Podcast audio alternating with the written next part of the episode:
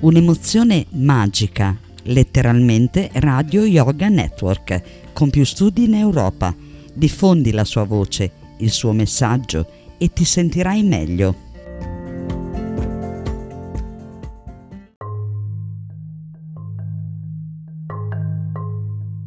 Gli audio che seguono sono tratti dal canale YouTube youtube.com barra user barra Emanuela Torri. Buon ascolto di letteralmente Radio Yoga Network. Buongiorno, buongiorno a tutti. E, um, oggi è 26 aprile, è una giornata molto soleggiata di domenica eh, considerata l'ora mattutina posso fare molto bene questo video con voi perché mm, la città eh, sembra ancora dormire e, e, quindi questa mi sembra l'ora più propizia mh, mm, per fare queste letture eh, infatti ieri il video che ho fatto ieri è stato fatto di pomeriggio di tardo pomeriggio ma mm, non va bene. Eh, questa è un'ora più eh, buona, insomma, mi sento... Scusate, è un'ora, eh, diciamo, dove c'è un'energia migliore per fare queste letture. Ehm, stiamo entrando in una parte importante di questo testo dove Gesù appunto eh, sceglie i dodici apostoli. In quei giorni Gesù se ne andò sulla montagna a pregare e trascorse tutta la notte in orazione. E quando fu giorno chiamò a sé i suoi discepoli e ne scelse dodici ai quali diede il nome di apostoli. Ne ordinò dodici perché stessero con lui e potesse invita- invitarli a predicare e avessero il potere di guarire i malati e scacciare i demoni. Luca 6 dal versetto 12-13, Marco 3 dal versetto 14-15. Prima che Gesù scegliesse i dodici apostoli andò sulla cima di una montagna per pregare e comunicare con Dio. Fu così profondamente assorto nell'unione e nella gioia con Dio che non s'accorse del trascorrere della notte.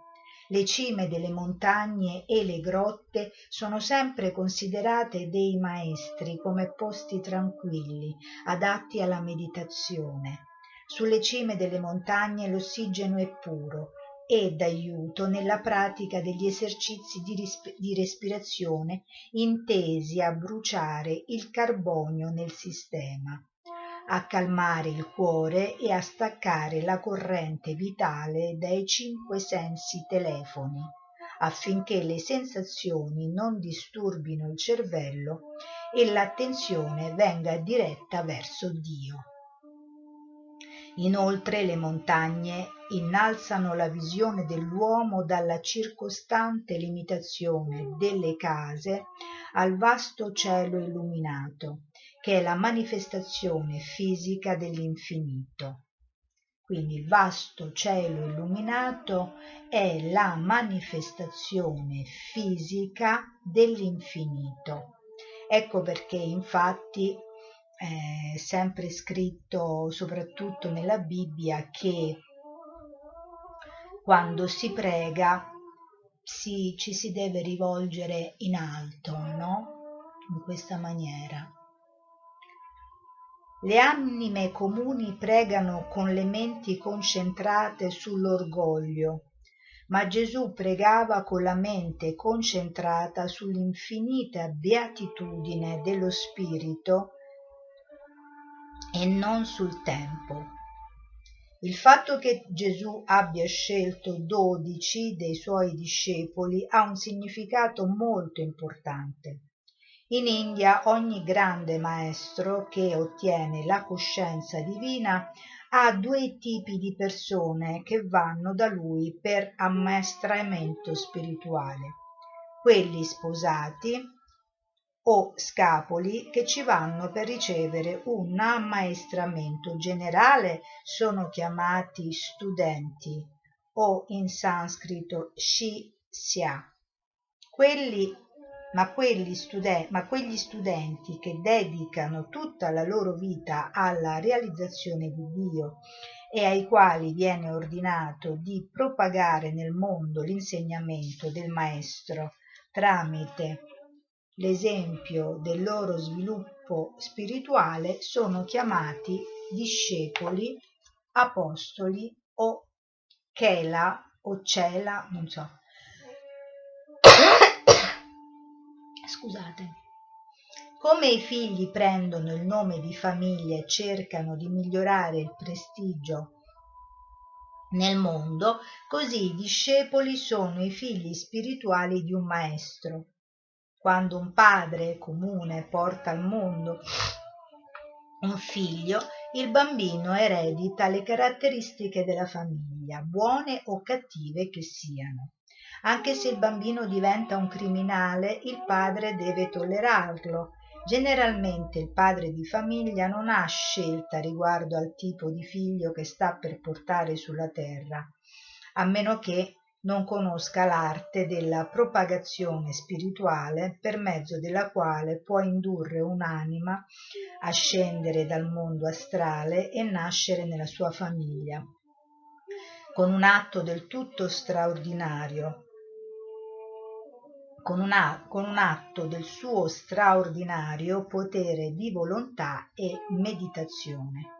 D'altro canto i maestri hanno questo vantaggio che possono scegliere i discepoli da un vasto numero di persone e piantare in essi il seme della loro vitalità spirituale affinché possano perpetuare la vita spirituale del maestro. Nel caso di Gesù non solo egli scelse un gruppo particolare come i suoi discepoli, ma scelse anime che, avevano conosciuto in una vita preve- che aveva conosciuto in una vita precedente. Gesù scelse i suoi discepoli per tre giorni. Primo perché quei discepoli non avevano raggiunto lo stato finale come lui e perciò voleva renderli perfetti Secondo, dopo aver aiutato i discepoli a raggiungere lo stato di emancipazione finale, Gesù volle che fossero apostoli o discepoli modello, pionieri nel propagare il messaggio della cristità alle masse mediante una vita ideale. Ecco perché Gesù, vedendo Simone, gli disse, Seguimi, ed egli lo seguì infine gesù sapeva che secondo il piano del padre celeste doveva avere dodici discepoli per diffondere il suo messaggio nel mondo. La venuta di eh, Giuda mostra chiaramente che un discepolo ha eh, l'indipendenza d'operare contro la volontà di Dio con la sua coscienza onnisciente Dio può scoprire come le anime stanno per usare il potere della loro volontà se lo useranno propriamente e se ne faranno o se ne faranno cattivo uso. Gesù conosceva la legge di causa ed effetto e il cattivo karma di Giuda, perciò poté predirne il tradimento. Bisogna capire chiaramente che Giuda non ricevette da Dio l'ordine di tradire Gesù, ma egli agì in maniera sbagliata come conseguenza logica delle sue azioni prenatali. E così fu la causa del tradimento di Cristo e della sua prova sulla croce. Anche se Giuda fu la causa indiretta della vittoria di Gesù sulla carne, tuttavia non era predestinato che Giuda diventasse ciò che scelse di diventare unicamente a causa delle sue cattive tendenze e dell'alleanza con Satana o l'ignoranza. Questo è un punto particolare, eh, quindi qui c'è una diversa interpretazione no, della, del Vangelo. Gesù sapeva di essere il pioniere di un grande movimento che doveva sollevare l'umanità. Per questo scelse dodici discepoli perché fossero apostoli, che potessero predicare la verità con l'esempio e guarire la malattia fisica dovuta alle malattie del corpo, la malattia mentale dovuta agli errori psicologici della mente e la malattia dell'anima dovuta all'ignoranza interiore. E perché potessero scacciare i demoni o rimuovere l'ignoranza metafisica alloggiata nei tre corpi dell'uomo e inoltre potessero liberare le anime dalla possessione degli agenti maligni. Nel mondo moderno è assai di moda che i predicatori scusate, non so perché ho la gola secca. Un attimo, eh, vengo subito, scusatemi di nuovo, vado a prendere un po' d'acqua che non l'ho portata qui.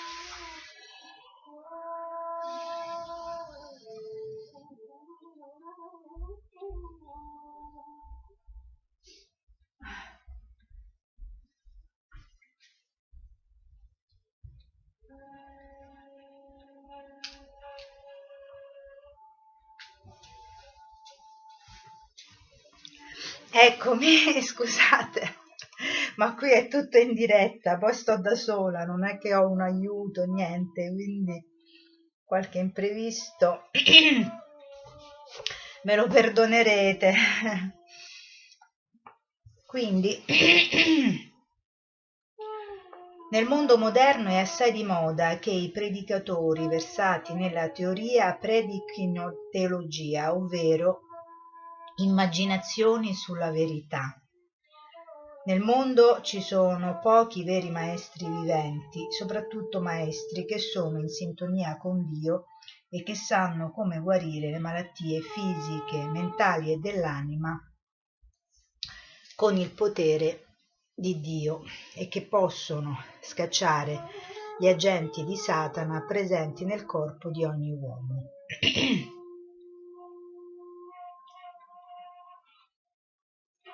Quindi lui dice scacciare gli agenti di Satana presenti nel corpo di ogni uomo. I veri predicatori sono in sintonia con Dio e possono guarire le malattie dei sinceri devoti invocando l'illimitato potere di Dio. La medicina, la suggestione, eccetera, sono tutti mezzi indiretti di cura fisica o mentale. I veri devoti sanno che Dio è la cura suprema di tutte le malattie. Perciò quelli che sono veramente in sintonia con Dio devono riuscire a guarire coloro che sono spiritualmente malati, rimuovendo l'ignoranza dalle loro anime, coloro che sono psicologicamente malati, rimuovendo la collera, la cupidigia, le cattive abitudini e così via dalle loro menti e devono guarire i corpi con la suggestione e la volontà divina, immettendo in essi l'energia cosmica con il comando della volontà. Molti grandi maestri non solo mostrano ai loro discepoli il modo di guarire gli altri fisicamente e mentalmente, tramite la dialettica, la, sì, tramite la dietetica e dei modi di concentrazione, ma insegnano le più alte tecniche di meditazione per curare la malattia spirituale e allontanare l'ignoranza dalle menti dei discepoli e dei veri ricercatori. Bisogna capire pienamente che la predicazione intellettuale fatta grazie al potere di una buona memoria è molto differente dalla pratica spirituale fatta con l'esempio. Infine, scacciare i demoni non è una vecchia superstizione. L'arte di scacciare i demoni e di guarire coloro che sono malati spiritualmente è stata pressoché dimenticata dai ministri delle chiese delle varie religioni del mondo. La sottile conoscenza necessaria per scacciare i demoni è stata dimenticata per mancanza di apostoli sintonizzati con Dio che conoscano le operazioni delle forze buone e cattive esistenti nel mondo. Satana era un arcangelo di Dio al quale fu dato il potere di creare tutte le creature come immagini perfette di Dio e nella perfezione, dopo un'esistenza perfetta, le creature e la sua creazione dovevano ritornare a Dio. Ma Satana s'accorse che se tutta la creazione e le creature ritornavano a Dio, egli avrebbe perso l'esercizio dei suoi poteri individuali. Così cominciò a fare cattivo uso della libertà di volontà che Dio gli aveva dato. Da allora Satana ha insinuato nell'uomo la collera, la paura, la cupidigia, l'odio e la vendetta al posto di calma, coraggio, autocontrollo, amore e perdono, che sono qualità divine. Quindi, le qualità divine, secondo Yogananda Paramahansa, sono calma, coraggio, autocontrollo, amore e perdono, che sono qualità divine oh, non lo so. Vediamo che fin dall'inizio e dalla nascita un bambino è influenzato non solo dalle buone caratteristiche d'amore e gentilezza, ma da una moltitudine di caratteristiche che fanno male. Certamente Dio non potrebbe dar vita a un bambino con caratteristiche maligne. Questi tratti il bambino li porta con sé dalle cattive abitudini delle incarnazioni precedenti, cattive abitudini formate sotto l'influenza delle cattive qualità inculcate nel bambino da Satana. Come la luce di Dio è presente in ogni essere come anima, così Satana è ugualmente presente in ogni uomo come ignoranza con distinte parti di se stesso chiamate spiriti maligni. Poiché Dio è presente in ogni essere come anima e Satana è presente come spirito maligno, perciò ogni individuo è influenzato sia dalla, dall'anima e le sue buone qualità, sia da Satana e le sue cattive qualità, Tutte le buone qualità presenti in un essere vengono da Dio e dalla sua riflessione nell'anima. Tutte le cattive qualità vengono da Satana e dalla sua riflessione. Il male che opera in ogni essere tramite le sue cattive tendenze.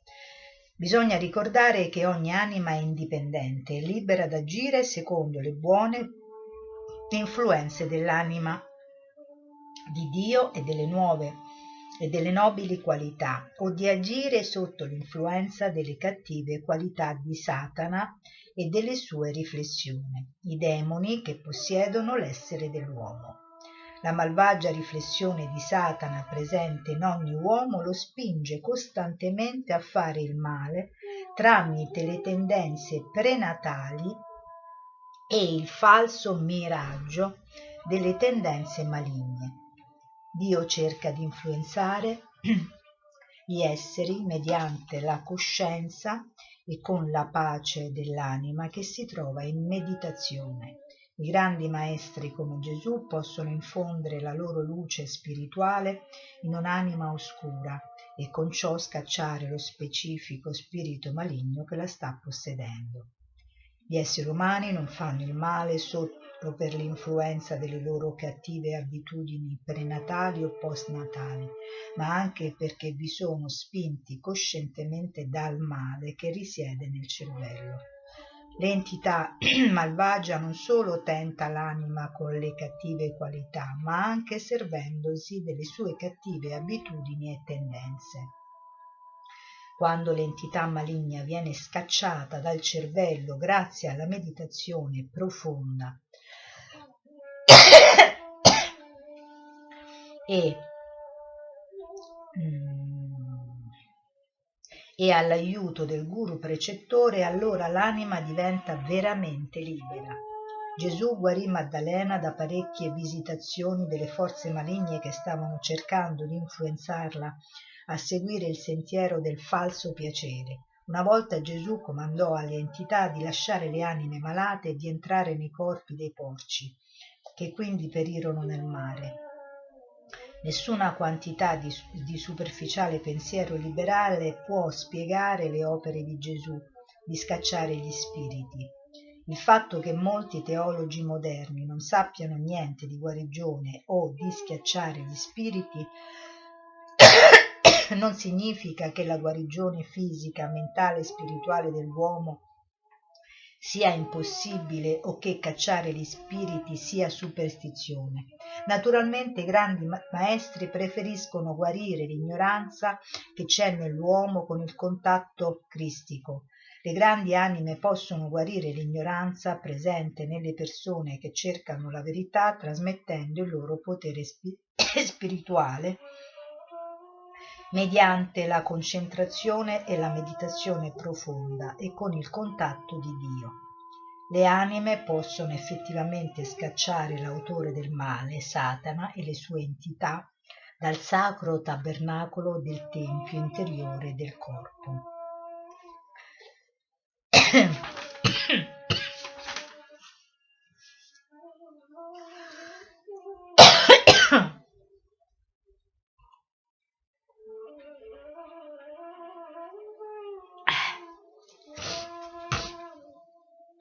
Quando la cattiva entità lascia un uomo, non soltanto questi diventa assolutamente impervio al male, ma non può vedere più il male in nessuna cosa, vede solo Dio ovunque.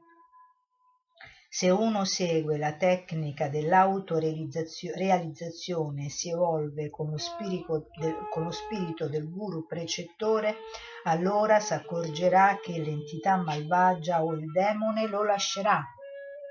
Le persone completamente libere dal male possono mostrare alle altre come essere egualmente libere. Cacciando i demoni, gli autori e i precursori del male operanti nell'uomo mediante le cattive tendenze dovrebbero essere cacciati dalle anime perseguitate dall'ignoranza. Ogni vero predicatore deve sapere come poter guarire le anime ignoranti, scacciare le loro cattive entità e aprire la via de- al latente cielo interiore. L'autore ha visto come il suo maestro scacciava i demoni dagli altri esseri, come guariva dalle malattie considerate incurabili e come predicava mediante la sua vita esemplare. Una cattiva entità può essere buttata fuori guardando costantemente negli occhi dell'individuo straziato, usando continuamente una ferma e silenziosa volontà, comandando internamente alla cattività di andarsene alla cattiva entità di andarsene. L'entità malvagia se ne andrà a condizione che la volontà del guaritore di buttar fuori la forza maligna sia più forte della volontà di rimanere di quest'ultima. Cacciare i demoni è un'effettiva via metafisica di liberare per sempre un'anima dalle influenze delle cattive entità che per incarnazioni hanno continuato la loro opera portatrice di sofferenza nell'anima che aveva scelto di fare cattivo uso della sua ragione.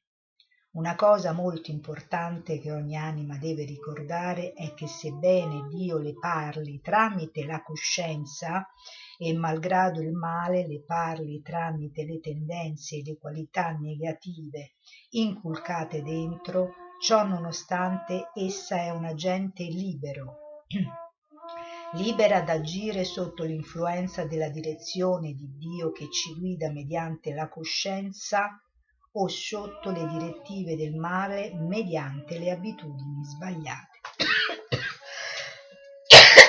allora, quindi questo è molto importante perché qui mm, viene sottolineata una cosa veramente importante e cioè che mi piace sottolineare e che dice scusate. E che dice appunto?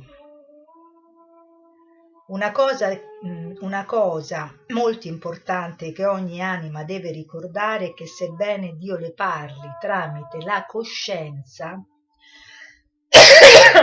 e malgrado il male le parli tramite le tendenze e le qualità negative inculcate dentro, ciò nonostante essa è un libero agente libera di agire sotto l'influenza della direzione di Dio che ci guida mediante la coscienza o sotto le direttive del male mediante le abitudini sbagliate. Quindi il male sta nelle abitudini sbagliate. Ecco, questo è molto chiaro. Cioè il male agisce nelle abitudini sbagliate. Bisogna capire che quando un'anima agisce sotto l'influenza della coscienza e delle buone qualità, soltanto allora crea delle buone tendenze e abitudini che automaticamente l'attirano verso Dio. Ogni qualvolta un individuo agisca malignamente sotto l'influenza delle cattive abitudini o qualità, allora automaticamente viene spinto verso Satana l'ignoranza e i metodi e i modi satanici. Un'anima può scegliere le azioni buone e cattive, ma dopo aver agito in maniera buona o cattiva non è più li- libera per quanto riguarda le conseguenze. Se agisce bene deve ricevere un buon risultato, mentre se agisce male deve ricevere un cattivo risultato. Questa spiegazione di bene e male mostra chiaramente che l'uomo non è responsabile di venire tentato e fare il male sotto l'influenza della collera, della cupidigia o della paura inculcategli da Satana, ma egli è responsabile se sceglie d'agire secondo le tentazioni delle forze maligne. Queste tentazioni si manifestano nell'uomo come impulsi maligni e stimoli interni a fare il male. Se un uomo siede in una stanza piena di luce guardando cose belle, per lui la luce esiste. Se un altro uomo siede nella stessa stanza con gli occhi chiusi, per lui, per lui esiste l'oscurità autocreata. Ora, se una terza persona nella stanza chiede a tutti e due Vi prego di dirmi se nella stanza c'è luce o buio. Il primo uomo risponderà che vede la luce perché ha gli occhi aperti, mentre il secondo uomo dirà che c'è buio perché ha gli occhi chiusi. Similmente in questo universo ci sono due tipi di persone. Un tipo ha gli occhi della saggezza aperti e l'altro tipo ha gli occhi spirituali chiusi. Se qualcuno chiedesse a questi due tipi di persone se esiste il bene e il male, quelli che hanno gli occhi spirituali della saggezza aperti vedranno Dio e soltanto Dio, mentre quelli che hanno gli occhi spirituali chiusi vedranno Satana e il male esistente ovunque. Questi esempi mostrano che l'uomo è responsabile di nutrire il male, ma bisogna ricordare che un uomo può tenere gli occhi aperti se gli viene chiesto di farlo da un altro uomo e similmente può chiudere i suoi occhi se gli viene chiesto di farlo. In questo senso i devoti sono quelle anime che obbediscono al desiderio di Dio di mantenere gli occhi della saggezza aperti e vedere solo il bene, mentre le cattive persone sono quelle che ascoltano la voce del male e tengono i loro occhi spirituali guardando così l'oscurità del dolore, della malattia e del male. La verità è che Dio è che né Dio né l'uomo è il creatore del male, ma questa forza satanica che era un arcangelo di Dio una volta scacciata da Dio fece uso cattivo uso del potere della sua volontà per creare il male come controparte di tutto il bene che Dio aveva creato. Per questo motivo in ogni uomo troviamo qualità opposte, il bene creato da Dio e il male creato dal demonio, l'amore creato da Dio, l'odio creato dal demonio, l'altruismo creato da Dio, l'egoismo creato da Satana, l'intossicazione d'estasi divina creata da Dio e l'intossicazione del male creata da Satana.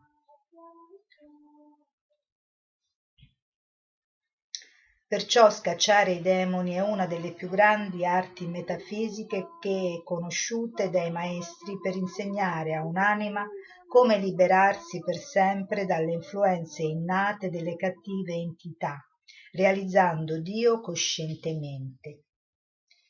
E disceso con loro si fermò in un luogo pianeggiante, dove c'era una gran folla di suoi discepoli e una gran moltitudine di persone venute da tutta la Galilea, da Gerusalemme e dal litorale di Tiro e Sidone, tutte venute per ascoltarlo e per essere guariti dalle loro malattie.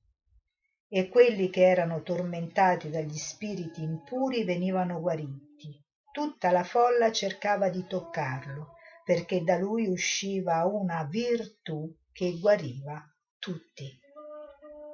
Luca 6 dal verso 17 al 19. Pieno di gloria divina, Gesù con i suoi discepoli si fermò nella pianura davanti a una grande moltitudine di persone.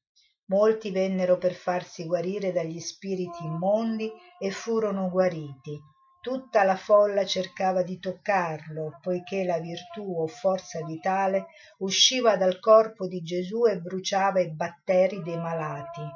Questa energia onnicurativa era risvegliata negli individui malati dalla loro fede e veniva rinforzata con l'energia cosmica proveniente dal corpo di Gesù. La fede del malato induceva Gesù a far uscire l'energia onnicurativa dal suo corpo per rinforzare l'energia curativa già presente nel corpo del malato. L'energia nel corpo di Gesù e l'energia nel corpo delle persone guarite venivano entrambe dall'energia cosmica di Dio. Questa energia è più sottile dei raggi X ed ha il potere di distruggere non solo i germi fisici, ma anche i batteri mentali delle cattive tendenze e i batteri dell'ignoranza nell'anima. Bellissimo.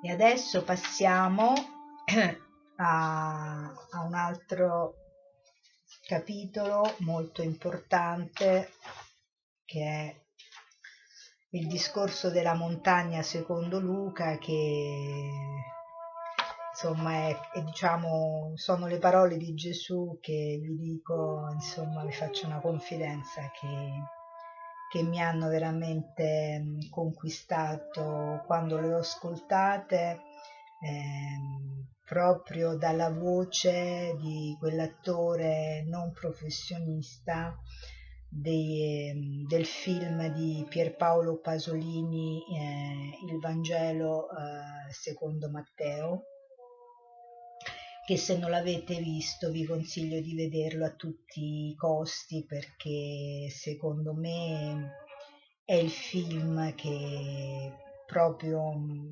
maggiormente descrive la figura di Gesù.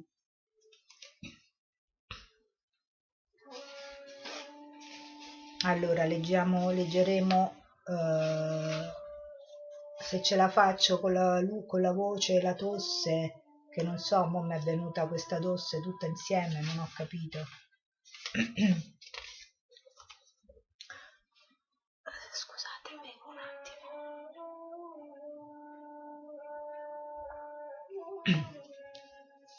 Allora, questo è il discorso della montagna secondo Luca. Credo che lui li, fa, li, li, li tratti secondo tutti, no? Non credo solo secondo Luca. E infatti, infatti. Eh, poi c'è il discorso della montagna secondo Matteo.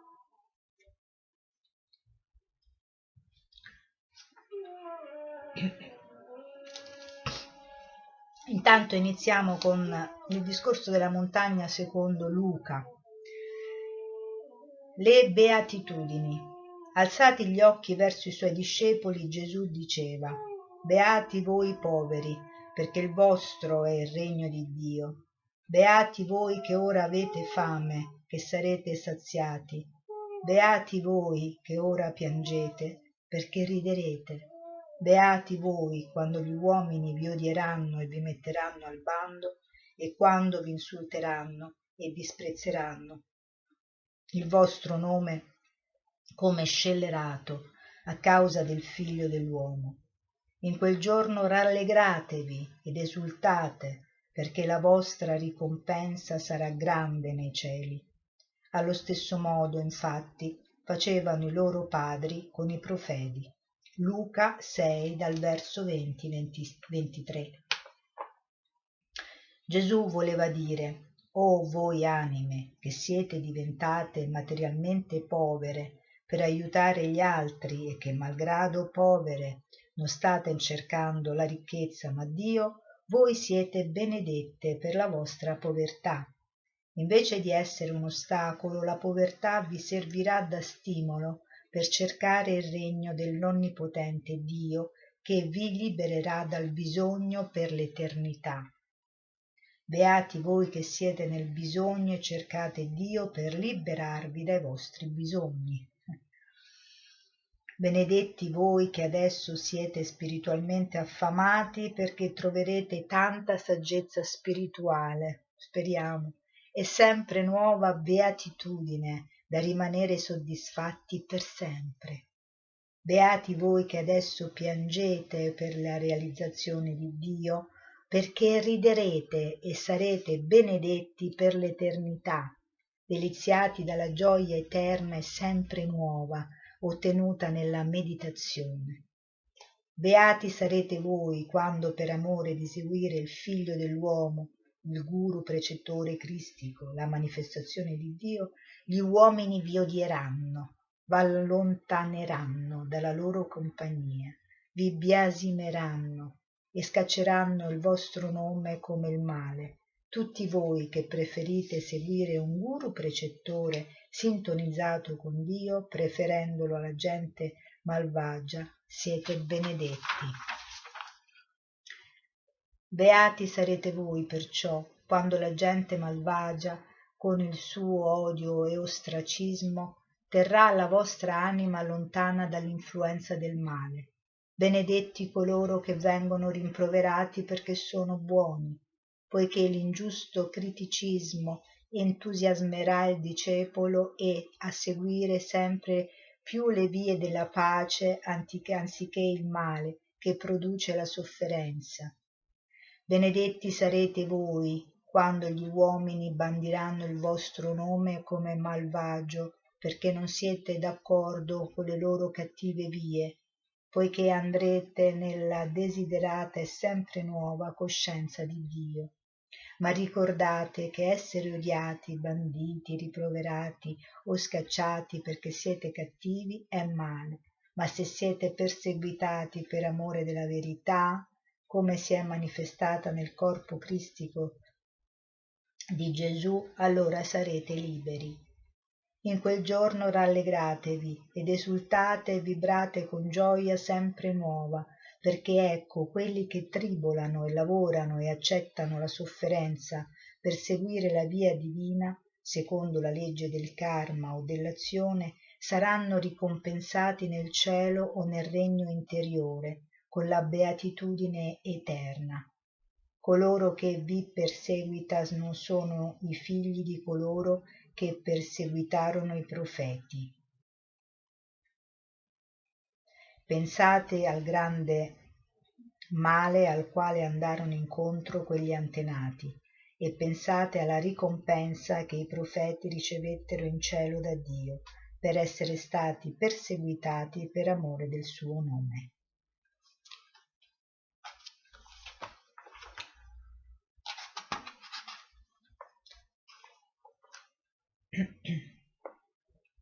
Adesso leggiamo le maledizioni. Prima erano le benedizioni, no?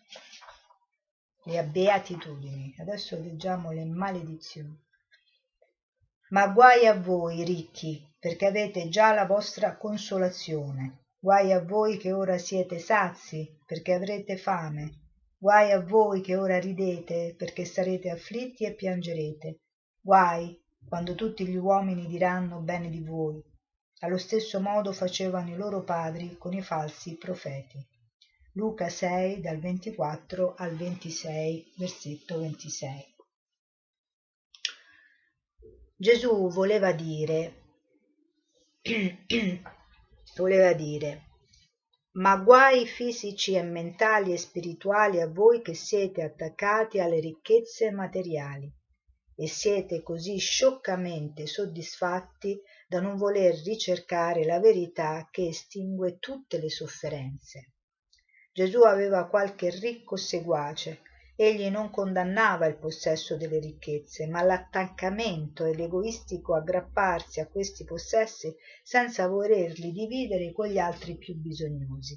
Ci sono molte persone che pensano di avere tutto anche se possono trovarsi sull'orlo di una terribile malattia o di una perdita materiale o della morte. Essere follemente soddisfatti con le ricchezze vuol dire smettere di cercare la verità che ci appaga in tutto. Sentirsi soddisfatti con le ricchezze dà la falsa consolazione d'avere ogni cosa mentre in realtà si ha molto poco ed ante questo poco ci viene dato solo per un uso temporaneo e viene subito ripreso al momento della morte. Possedere ricchezze ed essere attaccati ad esse rende spesso insensibili alle sofferenze altrui e dà un falso senso di sicurezza un falso senso di sicurezza. Le ricchezze non possono impedire la venuta di certe malattie o delle sventure o della morte. Gesù continuò a dire state attenti alle ricchezze fate che non agiscano come un oppiaceo indebolendo il desiderio per dio che solo può darvi quell'eterna soddisfazione e sicurezza che le ricchezze non possono darvi. Ricordate che le ricchezze soddisfano solo pochi bisogni materiali. E a che prezzo aggiungo io eh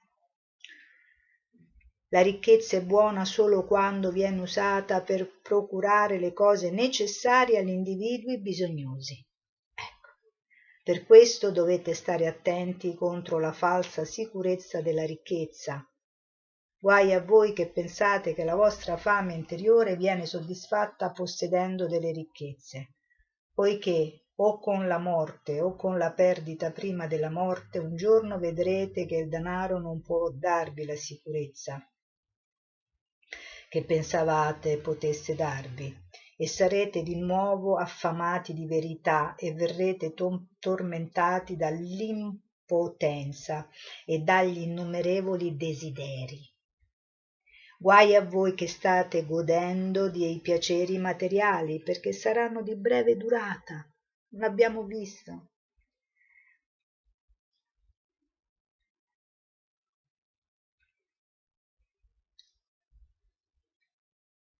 non dico che non dovete ehm, aspettate ho perso il filo perché saranno di breve durata e dopo gemerete e piangerete per avere sprecato il tempo perseguendo l'evanescente piacere materiale, mentre avreste potuto utilizzare il vostro tempo cercando i durevoli piaceri dell'anima. Non dico che non dovete, ridere, non dovete ridere affatto, ma i vostri piaceri materiali non devono contrapporsi al vostro desiderio di piaceri spirituali e i vostri desideri materiali devono essere guidati dai piaceri spirituali. Le scritture sanscrite dicono che quando un dovere contraddice un altro dovere non è affatto dovere. Tutti i doveri devono armonizzarsi l'un l'altro. Per esempio, la cultura fisica non deve essere portata fino all'estremo che porti via il desiderio per lo sviluppo spirituale o intellettuale e viceversa. Il più alto dovere con Dio deve venire come prima cosa e quindi devono seguire armoniosamente tutti gli altri doveri. Il primo e il più alto dovere dell'uomo è meditare sulla beatitudine divina. Il secondo dovere è quello di coltivare la salute. Il terzo è sviluppare la cultura intellettuale, mentre il quarto è soddisfare i bisogni materiali, quindi i bisogni materiali, i desideri, diciamo, di basso livello, stanno all'ultimo posto. Un altro dovere è quello di acquisire potere materiale mentale, intellettuale e spirituale, affinché uno possa dividerlo con i figli di Dio che ne hanno bisogno.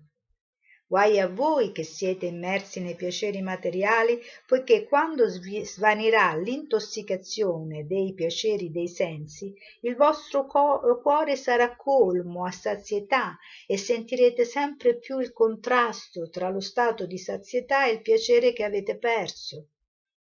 È un fatto psicologico che il piacere nasce da un desiderio soddisfatto e il dolore da uno insoddisfatto. Entrambi sono creste d'onda. L'uomo è continuamente sballottato sulle creste delle onde di piacere, dolore e indifferenza. Tra le creste delle due onde di piacere e sofferenza mentale c'è l'incavo dello stato d'indifferenza L'uomo deve placare le onde di piacere, dolore e indifferenza che si muovono sul lago della sua mente, affinché sulle quiete acque del suo essere interiore egli possa contemplare la perfetta riflessione della forma a mo' di luna dell'anima. Chi fluttua tra una cresta del piacere materiale deve invariabilmente fluttuare anche sulla cresta della sofferenza, poiché la relatività è la legge del mondo fisico. Coloro che fluttuano sulle calme acque della pace non patiranno mai la sofferenza. Guai a voi quando tutti gli uomini del mondo parleranno bene di voi perché siete soddisfatti con le ricchezze materiali e con la vita mondana.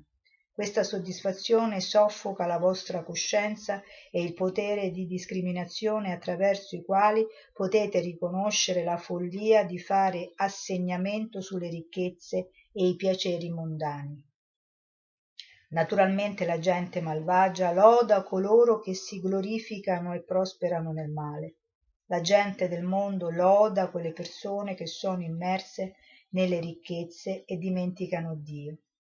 I fanatici lodano i falsi profeti.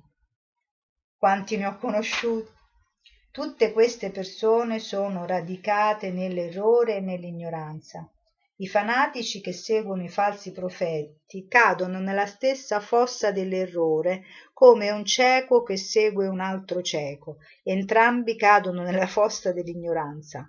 Quando la lode acceca una persona al punto da non farle riconoscere i propri difetti, allora è dannosa. Quando la lode sopravvaluta la bontà di un uomo, allora è nociva.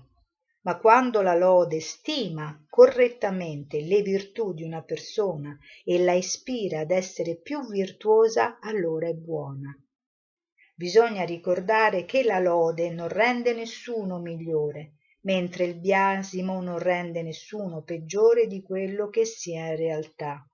Se il biasimo sprona uno a correggersi, allora è buono, e quando la lode ci dà un maggiore entusiasmo, spronandoci ad essere migliori, allora è benefica.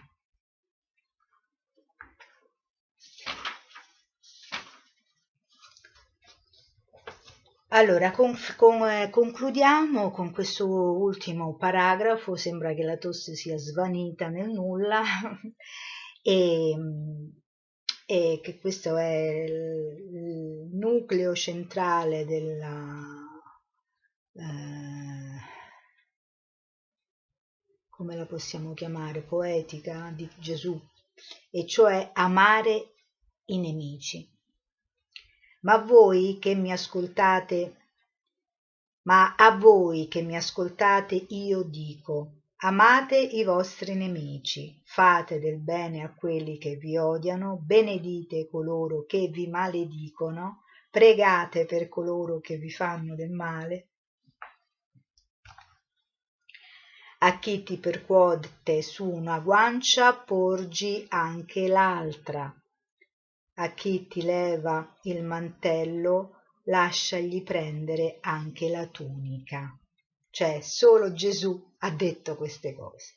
Luca 6 dal verso 27-29. Vediamo come lo spiega Yogananda con la sua visione eh, che attinge molto anche dalla cultura dalla quale lui proviene, no? che è una cultura di saggezza millenaria che precede la, la venuta di Gesù. Gesù voleva dire, ma a coloro che mi stanno ascoltando sinceramente io dico queste parole di saggezza. Amate coloro che si considerano vostri nemici, poiché in effetti sono vostri fratelli. Sia voi che i vostri nemici siete figli di Dio quindi non dovete considerarvi nemico di coloro che sotto l'influsso della passione possano, pensano di essere vostri nemici. Sono loro che pensano di essere vostri nemici. Accecati dall'odio e dalla collera, essi dimenticano che tutti gli esseri umani sono fatti ad immagine di Dio e sono fratelli.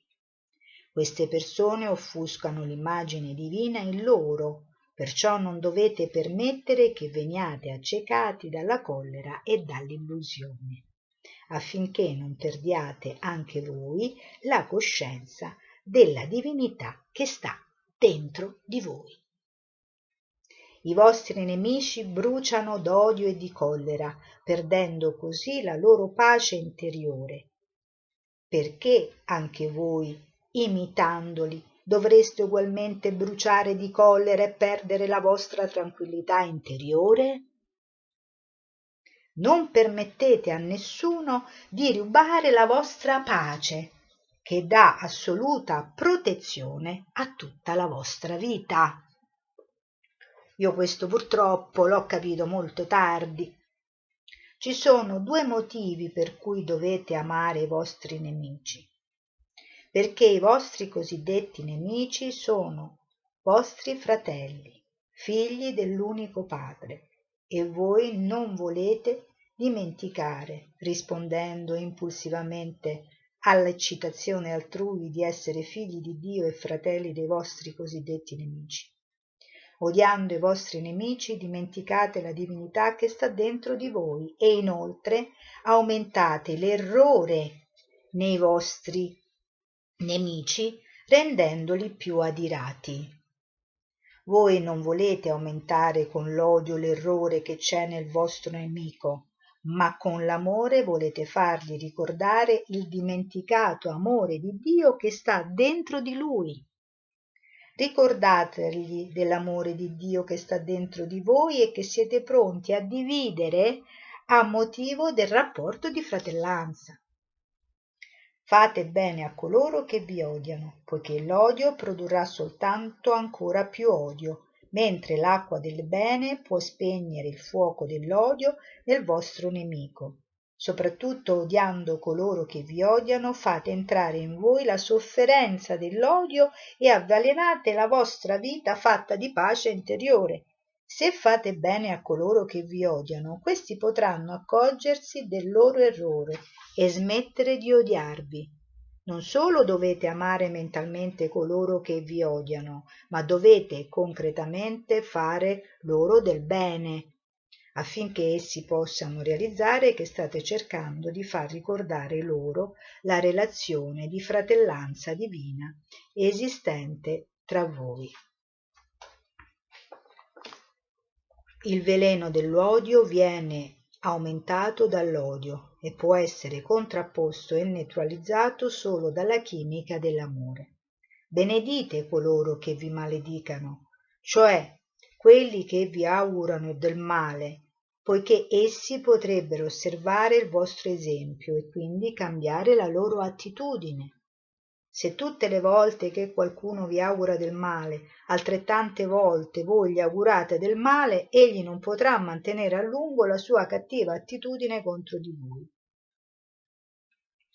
Il solo modo di guarire la malattia dell'odio in un fratello in errore è quello di usare continuamente il balsamo del vostro amore. La via divina di conquistare l'odio è l'unica e la sola. Pregate Dio per coloro che perfidamente si servono di voi, affinché siano perdonati e liberati dal soffrire, l'altrimenti inevitabile risultato derivante dalle loro cattive azioni. Se pregate per coloro che vi odiano, Dio riconoscerà la vostra nobiltà nel cercare di liberare il fratello caduto nella trappola dell'odio e vi ricompenserà con amore e saggezza. Pregando per coloro che vi odiano, non solo usate la vostra amorevole attitudine, ma la rinforzate con il potere divino di guarire quei fratelli presi dall'errore che soffrono d'odio. A colui che vi percuote su una guancia lasciategli percuotere anche l'altra. Se potete fare questo, toglierete il virus dell'odio dal fratello adirato e impedirete a quel virus d'agitazione d'entrare in voi.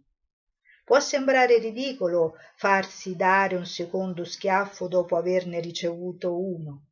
È vero che è meglio avere il coraggio di combattere il vostro nemico piuttosto che perdonarlo per paura, ma se avete il coraggio di colpire vostro fratello e tuttavia non lo fate perché lo amate, o se gli permettete di colpirvi di nuovo perché volete guarirlo con il vostro amore, allora possedete un grande potere spirituale d'amore divino.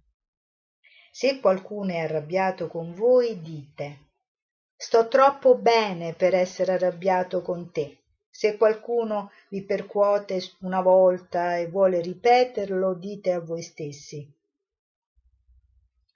sto troppo bene per essere esagitato eh, da due o più schiaffi non disturberò la mia pace interiore quando con il vostro esempio spirituale e l'adamantina determinazione di proteggere la vostra pace dai ladri, ladri dell'inquietudine, voi potete mantenere la vostra personalità ideale allora sarete un elevato esempio di verità davanti agli occhi degli altri. Non vi viene consigliato di farvi percuotere sulla guancia una seconda volta per farvi diventare una persona debole moralmente o mentalmente, ma per infondere in voi una maggiore forza d'autocontrollo, ottenuta domando l'impulso d'agire sotto l'influenza dello spirito di vendetta. È facile rispondere con uno schiaffo quando qualcuno vi percuote, ma ci vuole una maggiore forza mentale per non rispondere. E a chi ti porta via il mantello non impedirgli di prendere anche la tunica. Ciò può sembrare veramente poco pratico nel mondo moderno. Il significato è che un uomo d'alta levatura spirituale non prova senso di perdita quando si separa dal suo mantello per darlo a qualcuno che ne ha bisogno o quando gli viene chiesto di dare anche la sua tunica dopo aver dato il mantello L'uomo spirituale che vede Dio non solo nel proprio corpo, ma anche nei corpi dei poveri e degli afflitti, trova uguale felicità quando leva la sua tunica e il suo mantello dal suo corpo e li mette su un altro corpo dei suoi corpi. L'uomo spirituale che è uno con Dio vede se stesso come il sé di tutti. Egli si vede sia nel proprio corpo che nei corpi di tutti gli altri. Bellissimo. Quando una tale persona divina leva la tunica e il mantello dal suo corpo per darli in uso ad un altro corpo in cui vede Dio, con questa azione egli sente di non aver perso nulla, ma d'aver fatto la cosa per se stesso, solo in un altro corpo più bisognoso, proprio come si sposta un anello da un dito all'altro. Nel dare la tunica e il mantello bisogna usare la discriminazione ma dare le vostre cose a coloro che hanno più bisogno di, di voi è buono. Dovete imparare a vestire gli altri corpi come fate con il vostro, con uguale piacere, affinché realizziate che il vostro sé è presente nei corpi degli altri. La compassione pratica disperde le tenebre della separazione ed è la luce per mezzo della quale si possono vedere tutti i cuori legati con l'unico filo d'oro dell'amore divino e poter vedere che Dio batte in tutti i cuori, soffrendo nell'afflitto e gioiendo in quelli che sono sani.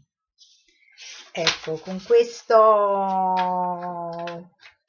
con queste parole nettare eh, finisco per oggi eh, il video di lettura sul Vangelo secondo Paramahansa Yogananda. Eh, spero di avervi allietato con queste parole. Vi ringrazio tutti e sono contenta che qualcuno mi sta scrivendo e, e ci vediamo al prossimo video che farò sicuramente, spero, domani. Arrivederci.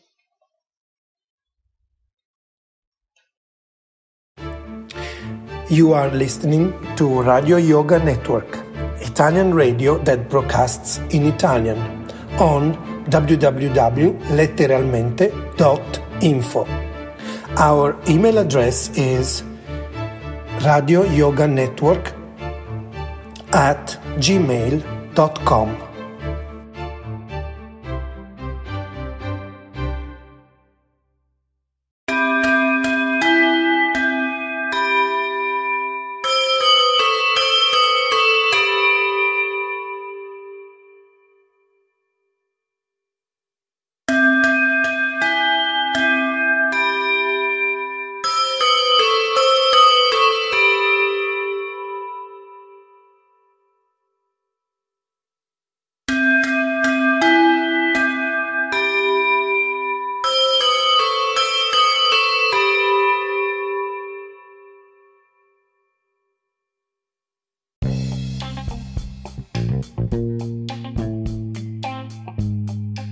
audio che seguono sono tratti dal canale YouTube.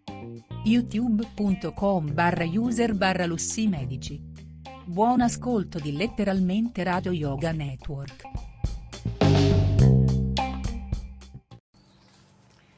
Um, questo video tag è stato creato da Fleur de, For Fleur de Force, come cacchio si chiama. Um, è veramente a sette, sette domande, io ne ho aggiunto una in più. E, ehm, e si chiama you know, Closet Confidential. Ok quindi lo volevo fare anch'io. E scusatemi oggi fa veramente molto caldo. Ok quindi iniziamo. La prima domanda è oldest item qual è l'oggetto più vecchio che tu hai nel tuo armadio? Quindi questi video sono molto impegnativi ora lo tiro fuori direi sono due due t-shirt oh, dato che io ho fatto il trasloco tante cose le ho buttate via o le ho regalate quindi non ce l'ho più. Però ho mantenuto certe cose. Questa è una t-shirt che ho comprato. Ora mio figlio Joshua compierà 24 anni in pochi giorni. L'ho comprato quando lui aveva 18 mesi in Italia a Firenze di Stefano. E c'è scritto You Are My Sunshine. Penso l'avevo detto che questa era una canzone che mi cantava mio padre quando era piccolo quando era piccola quindi ci tengo tanto. Quando l'ho vista sono subito nel negozio e l'ho pagata anche moltissimo mi ricordo a quei tempi. Um, questa qui You Are My Sunshine. My only sunshine, you make me happy when skies are grey. Poi un'altra che ho da quando ero giovane è questa t-shirt di CBGB's che ho comprato quando ero al club e questo era mio figlio, ho due figli, un, Joshua ha 24 anni, Jordan ne compierà 23 um, quindi era prima che mi sono sposata, ora non sono sposata, non so, ora non so niente, ora sono me. Um, quindi questo era quando il club penso l'hanno chiuso ora. Um, 19 anni, ora 30 anni fa. Home of Underground Rock. Infatti in questo club ho visto delle dei bands che erano proprio iniziando a nascere lì e che sono molto famose ora, quindi era very cool. Quindi la t- queste due sono le, le, cose che ho più vecchie, non, nel, non vintage vecchie, che ho nel mio possesso per molti anni. La prossima domanda. L'oggetto più nuovo che hai nel tuo armadio, ok? Oggi fa caldo, guarda. È la, la questa veramente l'ho comprata per indossarla nell'autunno perché ora fa caldo. Però dato che sono, questa è la mia, è una T, la puoi indossare anche la sera se fa freschino. È una T a maniche lunghe, fatta veramente bene. L'ho presa Forever 21, è fatta veramente bene. E um, presa Forever 21, l'ho pagata 19 dollari e spicci e con, ha tutte delle foto di Frida Kahlo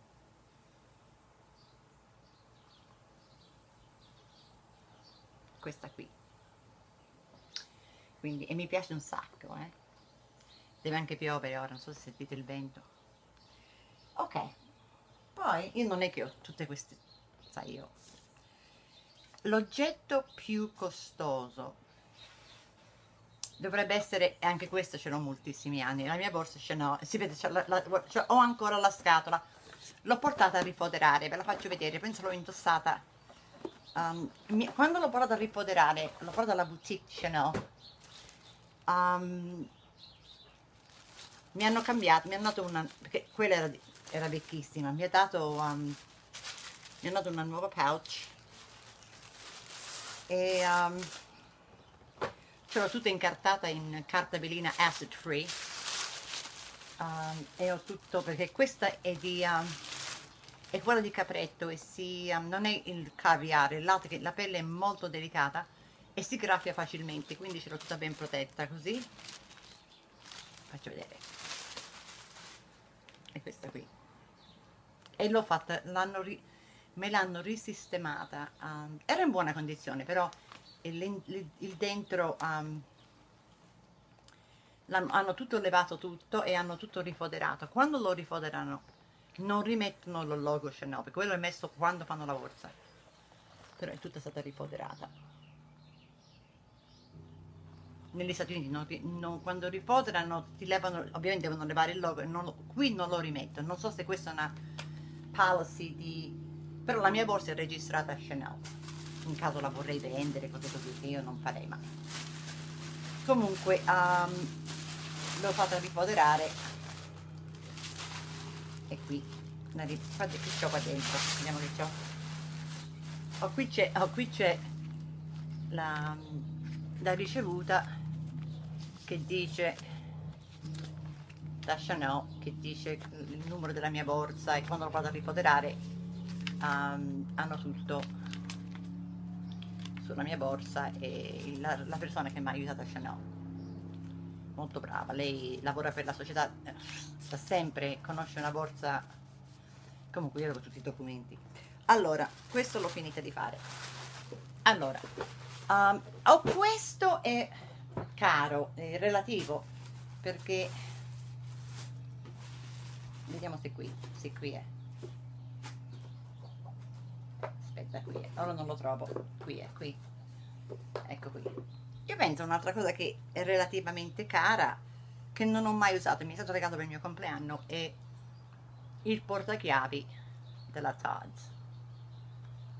Ce l'ho ancora nella la scatolina la, ho, re, ho, ho, regalato la scatolina e che a me non me ne frega niente. E ho ottenuto um, questo è la però viola um, dato io sono origine fiorentina questo è il nostro colore quindi non l'ho mai usata. Stavo pensando di tirarla fuori o forse regalarla non so ancora quello che farò. Um, un'altra cosa Taz um, sé, la cosa più costosa è tutto relativo, per esempio, um, io ho, um, io sono abbastanza costosi, io ho i guanti di, i guanti di sermonetta, che io, anche questi viola, che non so, costano su 65 euro. Però per un paio di guanti, 65 euro per me sono un bel po' di soldi e questi mi sono stati regalati per Natale degli anni fa.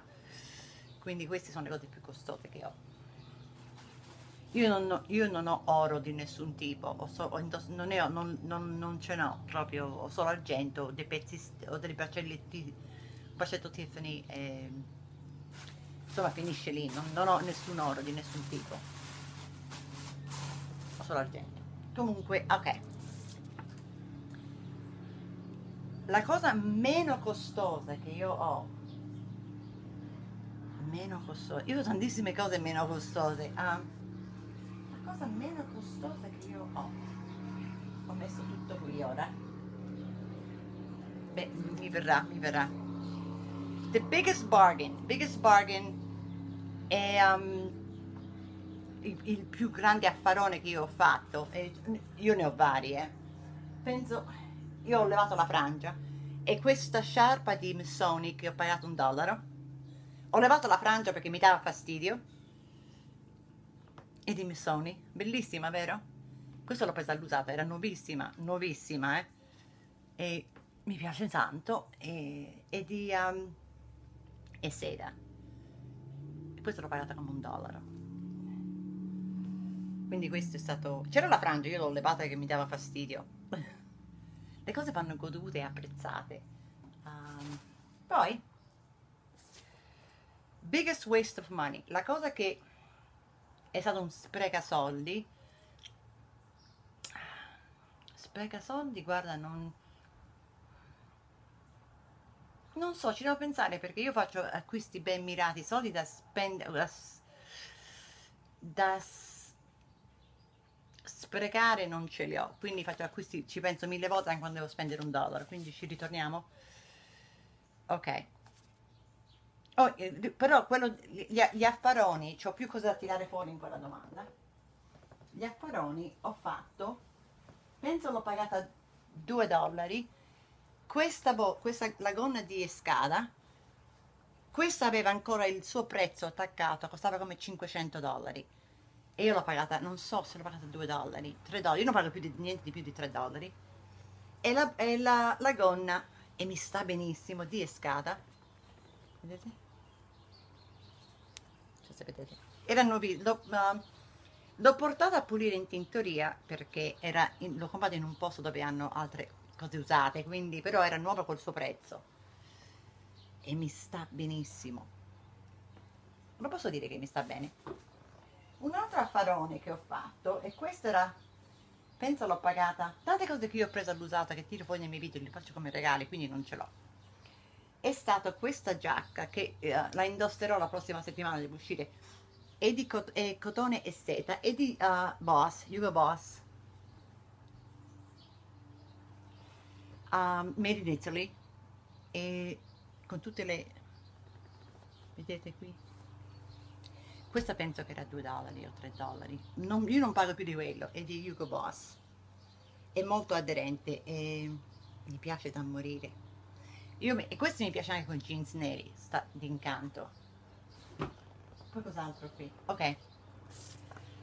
Um, poi volevo parlare, ho aggiunto una domanda che è le cose, se hai delle cose vintage che ti piacciono. E io ho delle cose, io ne ho tante cose vintage, però ho...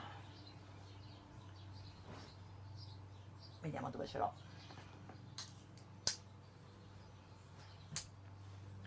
Ho questa camicetta qui che è stata comprata in una bancarella a Firenze. Guardate.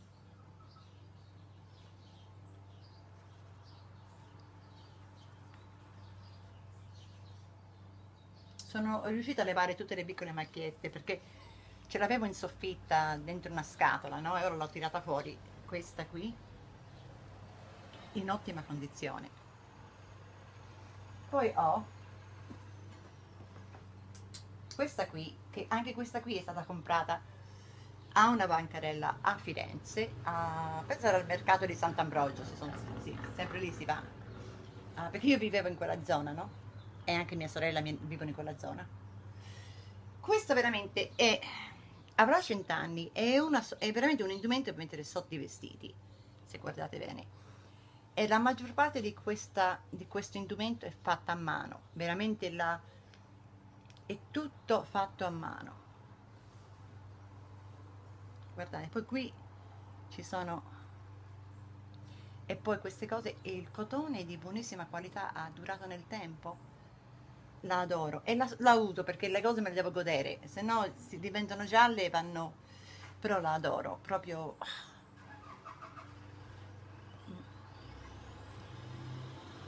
Lì? Oh.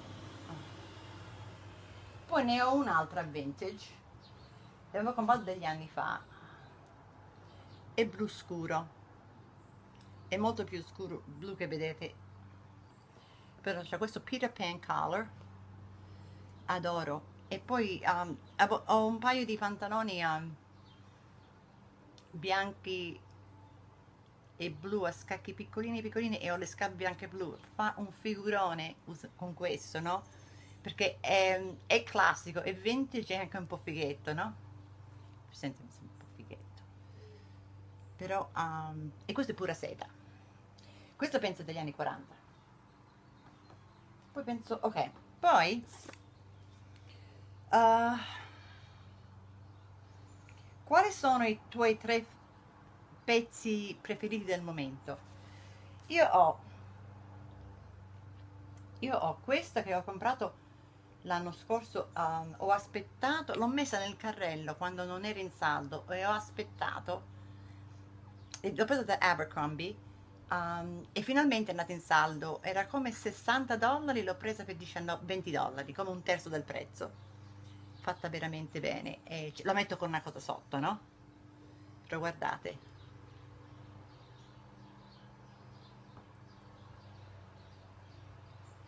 Carinissima è dolcissima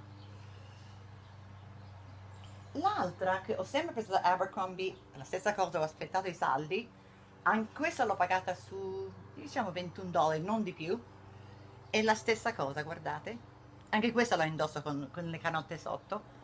Però ha tutta questa lavorazione vedete? È molto zen molto indian inspired. Vedete? e poi ha il, davanti più corto e il, dietro più lungo però è fatto. E poi le maniche sono un po' aderenti no? Fa la sua figura. L'ho indossata, in, eh, l'ho indossata mm, anche nell'inverno con cose sotto. Fa la sua figura questo è bellissimo questo. Quindi ah, io aspetto le promozioni poi ok cos'altro? C'era un'altra cosa. Oh um, un'altra cosa che ho trovato era un, un affarone. Questo l'ho pagato non so se erano 3 dollari mi stanno divinamente se, ascoltate mi stanno divinamente. Sono i miei jeans di Michael Kors che ho comprato all'usato però erano nuovi. Uh, e mi stanno veramente bene li adoro. Sono bootcut e sono che misura sono questi? penso sono la 6 si vede dalla mia misura la 6 um, e mi piacciono e mi stanno mi indossano bene mi indossano da fighetta um, e questo era un, un, un buon affarone, è una cosa che indosso spesso. Ora ov- ovviamente si muore dal caldo, quindi non si può, non si può. Si sta veramente, si soffre. E poi ho oh, un'altra cosa vintage che ho, che adoro e la indosso nell'autunno, comprata a Firenze. Penso questa era 35 euro al mercatino. E questa borsa non so se gli anni 40 ha questo tipo di velluto qui tipo tappezzeria in ottima condizione. Questo è tutto di ottone. Sono piccine faccio vedere. Vedete? Qui ha la foglia e dentro è mi hanno detto quando avevo tirato fuori questa borsa mi avevano detto di che brand era, chi l'aveva fatta, perché qualcuno ha riconosciuto questa borsa, dicono che è, una, è un artigiano molto molto conosciuto a Firenze. Qualcuno l'ha riconosciuto la lavorazione della borsa, borsa. Mamma mia, troppi anni con un romano, borsa, mamma mia, borsa. Um, e poi, uh, beh, con lui non ci sono più, ovviamente. Allora, io penso ho parlato di tutto. Ora devo rimettere tutte queste cose. Oh, una, aggiungo altre cose a questo video, già che ci sono, aspettate. Già che parliamo di armadio, però volevo dire, volevo tirare fuori... Um, so, ho ritirato fuori um, di, so, ho passato, sto passando un, un, un tempo di, che indosso spesso cose piccoline. Ora ogni tanto esce fuori il bagage di me e so, ho ritirato fuori i miei Pilgrim. Ne ho, ho, questi qui, li ho comprati a duty free perché costano su 30 dollari, 40, 50. E questo è l'altro che ho indossato. Non so se vedete bene.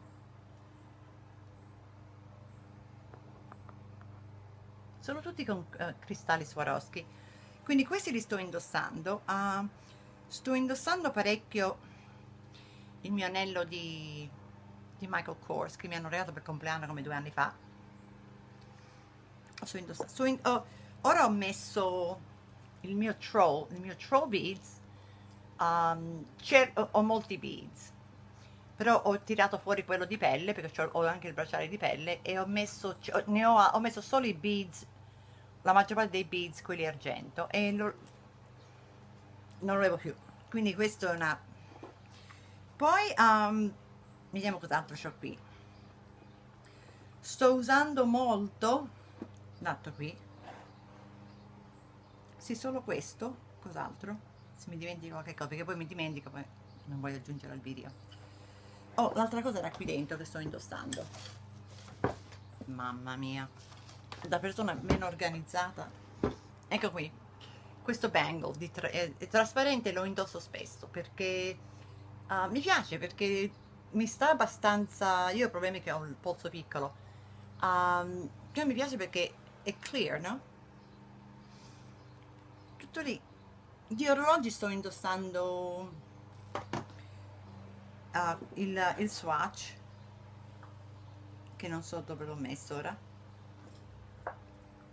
oh, l'ho messo in borsa, l'ho lasciato in borsa. E il mio um, piccolo Casio. Solo questo qui. Insomma le cose io non ho niente di costoso.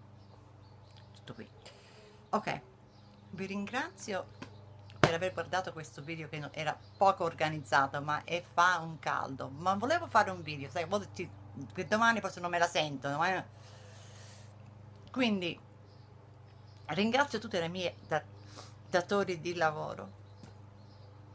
Spero che vi, è tenuto compagnia perché uh, fin dei conti eh, siamo qui per tenerci compagnia e ci incontriamo sotto e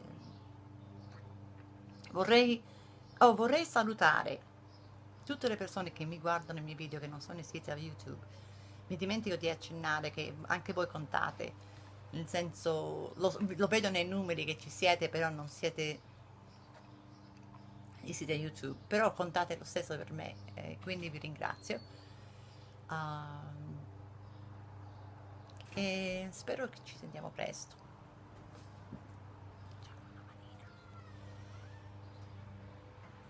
Yes, Jordan.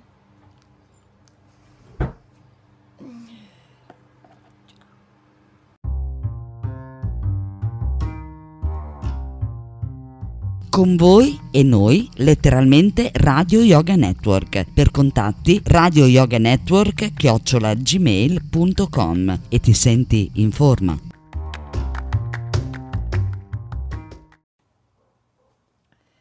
Avevo chiesto um, alle mie iscritte um, su Google Plus uh, di scrivere delle abitudini che hanno i loro compagni, maschietti, mariti, no? che a loro li irritano, no? E, e, mi ha fatto molto ridere e ho, ho, il, ho il notebook qui, quindi lo leggerò. Però di, ti dico da esperienza di donna che sarà sposata, che ha avuto un compagno, ora sono single. Penso l'avete già capito questo. E fa anche molto freddo oggi. Um, le cose che mi irritano di un uomo è che um, hanno questa abitudine dei calzini. Co- voglio un alzamano. Quante donne irrit- hanno mariti, compagni, che quando devono, vanno a letto o quando si spogliano devono buttare i calzini per terra e guai chi li tocca perché ah, vi posso assicurare che con entrambi il mio ex marito e il mio ex compagno insomma, me, meglio lasciarli ex queste persone non potevi era vietato che tu raccoglievi le calze da per terra e forse le lavavi. Guai a te se le mettevi a lavare perché no perché finché non puzzano li riusano. Um, solo io non sono nell'abitudine e ho anche provato la notte a buttare per terra i miei calzini per vedere come era più forte di me non posso io non posso buttare cose che indosso per terra. Questi uomini non si fanno questi uomini non si fanno nessun problema. Loro indosserebbero anche lo slip il giorno dopo se capito?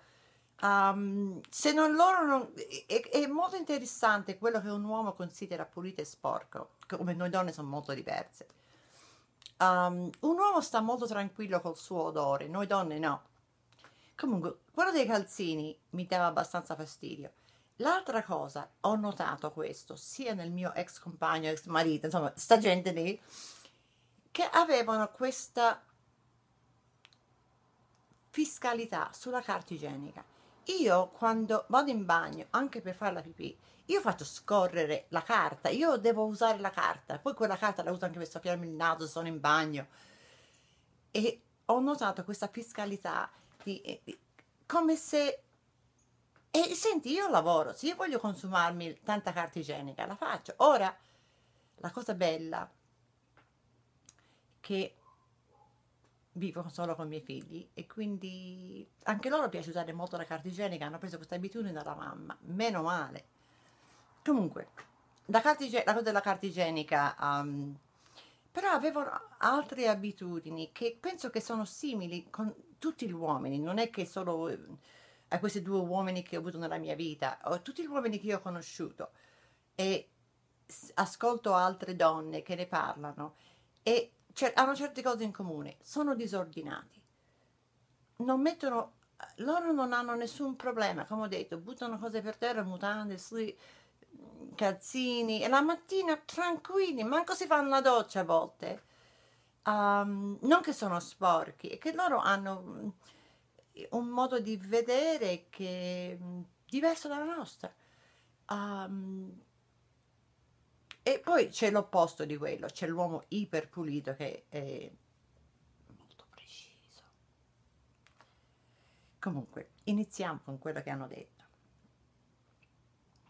una Antò G751, che è una mia amichetta, uh, dice impiega più tempo nel prepararsi e ho, ho casa in, invasa delle sue scarpe, ma lo amo anche per questo. Quindi questo è un uomo, anzi penso che quanto il, il compagno come 1,90 è altissimo, no?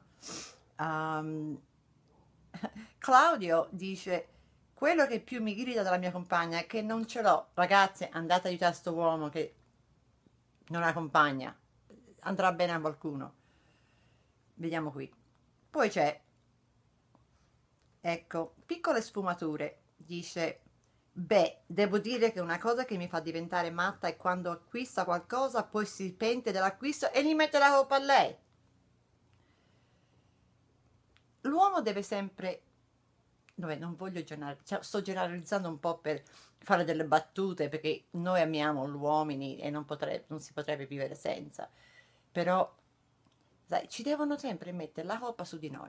La, eh, la Juve, Juventus perde è colpa nostra. Questa è la, eh, io non sono una matrice di, di calcio, né conosco come eh, i gol, io non capisco niente, però guai a te se hai deciso di fare di uscire non puoi noi donne non possiamo mai fissare qualsiasi cosa di uscire il giorno che c'è una partita importante.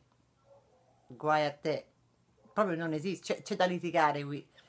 Voglio sapere un'altra mano quante donne hanno compagni che sono iperfissati nel calcio e tu non puoi andare da nessuna parte o fissare o andare manco ti porta lì, tu, tu devi arrangiarti perché è il giorno della partita. Sono, invitano tutti gli amici, vabbè lasciamo perdere il telefono, invitano tutti gli amici a casa per questa partita e tu sei annoiata da morire, a parte se ti piace il calcio comunque. Lasciate e poi, fer- poi smettono. Ecco, questa è la migliore forma. Oppure quando la sera ci mettiamo a letto, leggiamo entrambi. Quando lui chiude il libro e si mette giù e dopo poco inizia a dire con l'aria assonata, spegni? La luce mi dà fastidio. Questo, anzi, questo mi è capitato. Perché... Scusate, non posso, devo, non posso firmare il video. Um,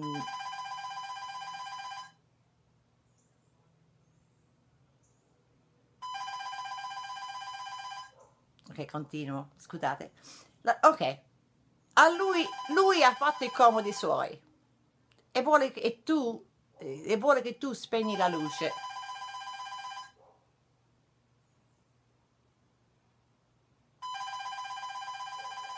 Scusate non voglio fermare il video perché non voglio fare edit. Spegni la luce mi dà fastidio. Quindi ho finito anch'io di leggere però la zero sensibilità perché lei vuole leggere e lui ha finito e fare i fatti, tuoi, i fatti suoi e vuole che tu spegni la luce. Quindi lei cosa fa? Quindi ho finito anch'io di leggere e lì che subentra YouTube posso vedere video anche con la luce spenta. Vedi come sono? Ci, ci impongono queste regole perché loro hanno finito, anche te devi finire o ti dicono di andare a, a, a leggere in un'altra camera perché loro vogliono dormire, capito? Ecco qui, questo è, è Serel Ness. Quello che mi irrita di più di mio marito è quando sto sfogliando un dépliant.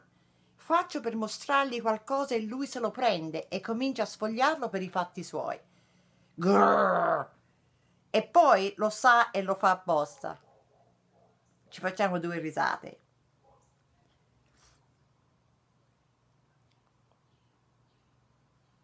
Dice qui un'altra poi dice um, anche con me è lo stesso. Poi la cosa del dormire guarda il Kindle me l'ha regalato anche per questo.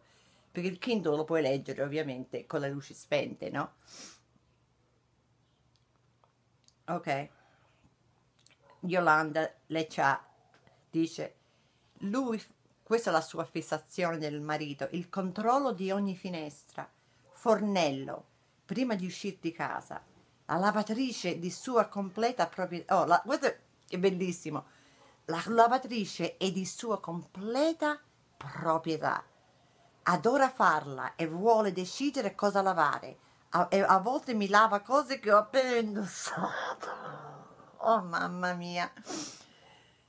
Ciao Yolanda, pensa sto uomo è fissato con la lavatrice di sua proprietà, quindi vuole lava cose che sono già pulite solo per avere la, la esclusività di, di, usare la lavatrice. Venga a casa mia, c'è una lavatrice da fare, guarda.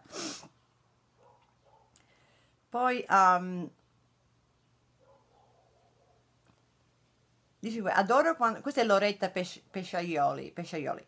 Adoro quando cucina perché è veramente bravo, ma utilizza tutti i tegami. Questo io. Io questa era la grandissima lamentela con il mio ex compagno. Diceva che quando cucinavo um, questo è lui che si faceva anche i problemi che usavo troppi quadrettini. Lui ha detto quando fai la pipì devi usare due quadrettini. Anzi,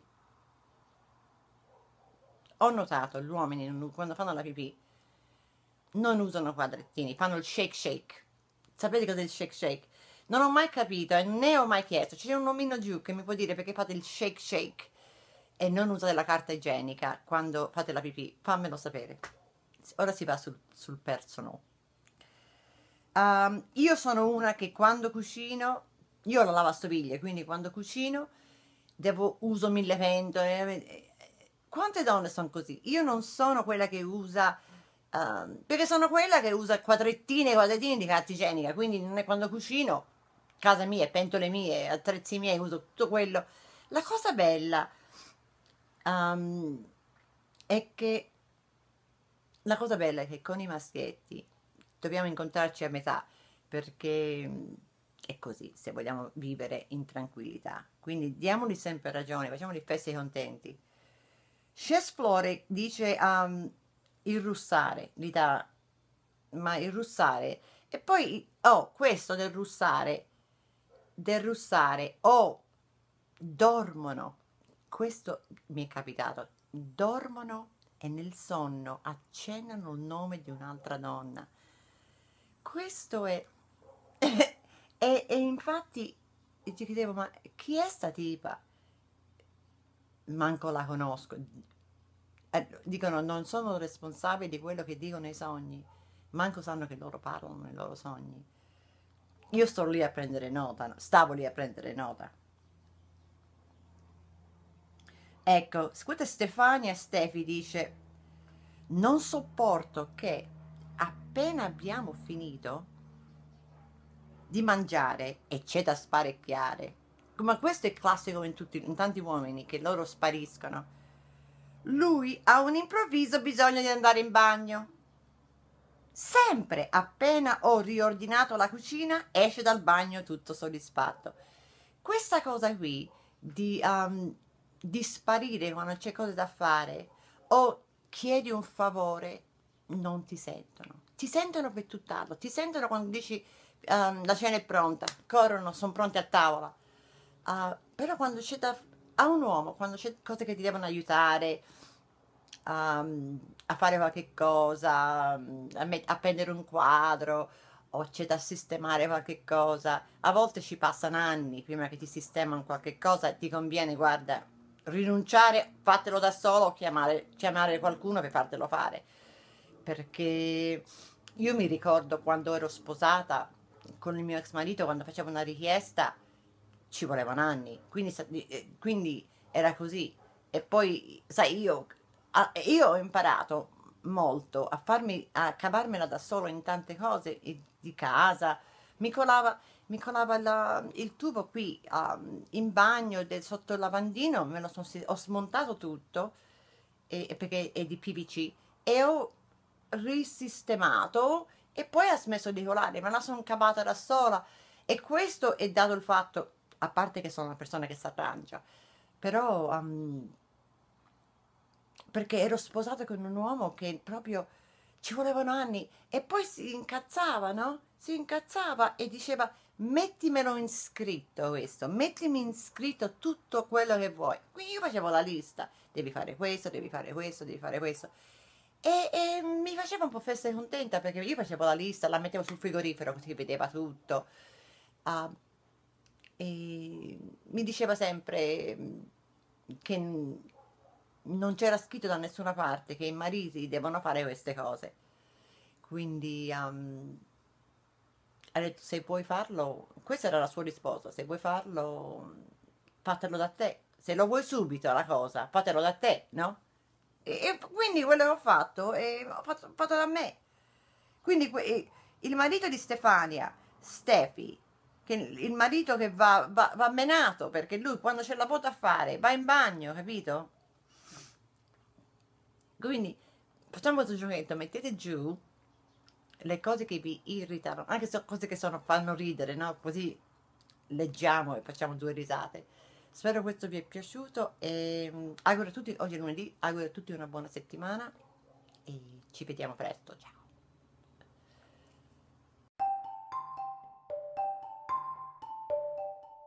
Avete ascoltato interventi di Lussi Medici da New York. Rimanete sintonizzati su letteralmente Radio Yoga Network.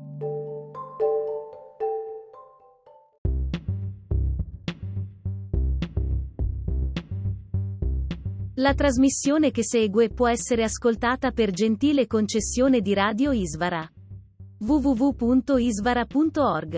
Per informazioni, radioisvara-gmail.com.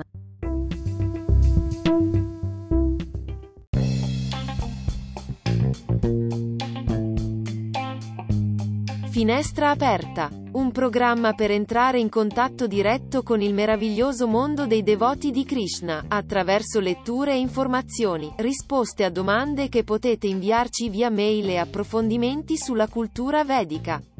Finestra aperta, in diretta su Radio Isvara.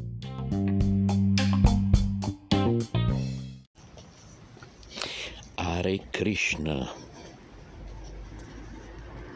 radio isfara chiocciolagmail.com e oggi un finestra aperta in una versione uh, on the road, non so come definirla. E praticamente non so se vi ricordate chi mi seguiva su Radio Krishna TV, praticamente questo progetto che uh, in seno a Villa Vrindavana pochissimi anni fa io ho eh, avviato insieme a Narada Muni Prabhu eh, i miei omaggi a lui attraverso le frequenze di Radio Ishvara se mi sta ascoltando, ma so che ogni tanto mi ascolta.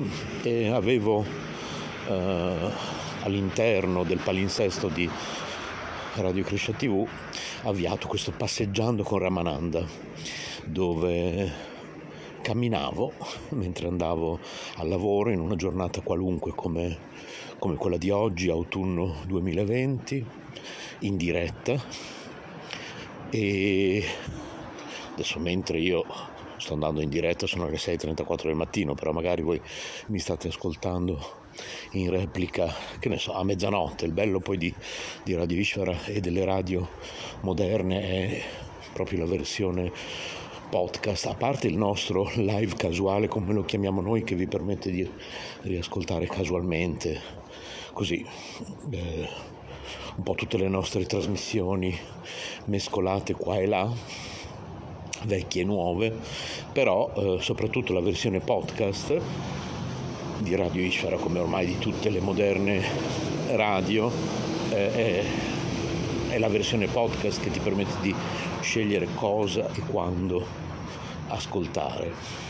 E quindi eh, poco importa che ora sia in questo momento, però quello che, quello che conta è che voi siate all'ascolto, perché chi è all'ascolto di Radio Ishvara è una persona speciale, sicuramente ha cominciato un cammino importante, magari in una vita precedente, e e quindi mi ritrovo qui a camminare appunto come facevo con, passeggiando con Ramananda mentre magari andavo al lavoro, anche stamattina mi sto recando al lavoro mentre, mentre parlo, a volte eh, ansimo perché ho un, ho un passo molto, molto veloce perché magari è tardi, anche perché preferisco il più delle volte andare al lavoro a piedi e non abito vicinissimo al mio posto di lavoro.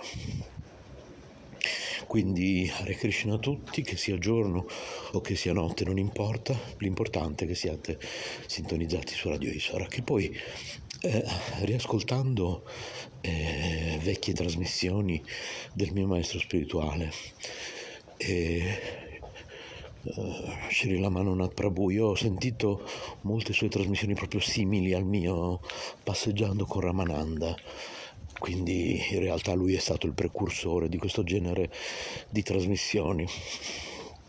Quindi eh, camminare per strada o, o sul lungomare o, eh, mentre si parla di coscienza di Krishna, perché naturalmente si può parlare di coscienza di Krishna ovunque ci si trovi, così come si può recitare il Maha Mantra Hare Krishna, Hare Krishna Krishna Krishna Hare Hare Hare Rama Hare Rama Rama Rama Hare Hare ovunque ci si trovi.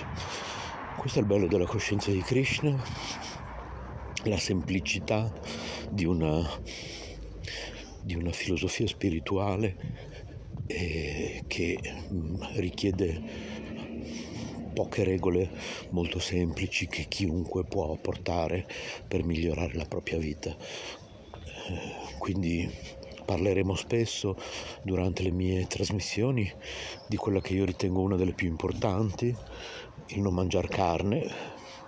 Abbiamo parlato nello Special Italia di poche settimane fa dell'inutilità della caccia, una pratica barbara e inutile che infligge sofferenza agli animali, così come è inutile la macellazione eh, e quindi nel 2020, adesso non, non, voglio fare la replica del, dello speciale Italia di quel giorno in cui ho parlato di questo argomento, però di certo nel 2020 non abbiamo bisogno di mangiare carne, non è che mancano le alternative sulla tavola e non mancano i medici che possono confermarci che non si muore senza mangiare carne.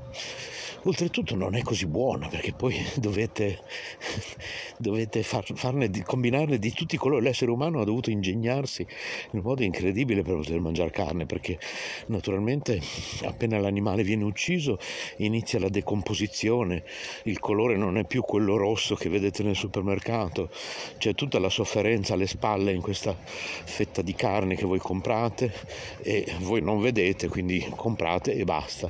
Ma quella fettina di carne non cresce sugli alberi, un animale è stato ucciso, ha urlato e pianto e intorno a quell'animale tutti gli altri animali eh, provavano sofferenza e angoscia per quelle urla. E tra l'altro tutte queste energie, tutta questa sofferenza, tutta questa angoscia ve la mangiate, oltre naturalmente agli antibiotici, altri medicinali che vengono dati agli animali eh, in questi grandi allevamenti intensivi. Quindi vi mangiate violenza, sofferenza, angoscia, la carne fa male, ormai lo dicono tutti i medici. Eh, come minimo qualsiasi medico ormai vi dice di mangiarne il meno possibile, la carne rossa fa ancora più male, gli insaccati fanno malissimo, Invece diciamo che più o meno direi che frutta e verdura non ha mai fatto del male a nessuno. perfino riflettevo l'altro giorno sul fatto, perfino se vi capita di mangiare una zucchina un po' ammuffita, eh, vabbè ve ne accorgete subito.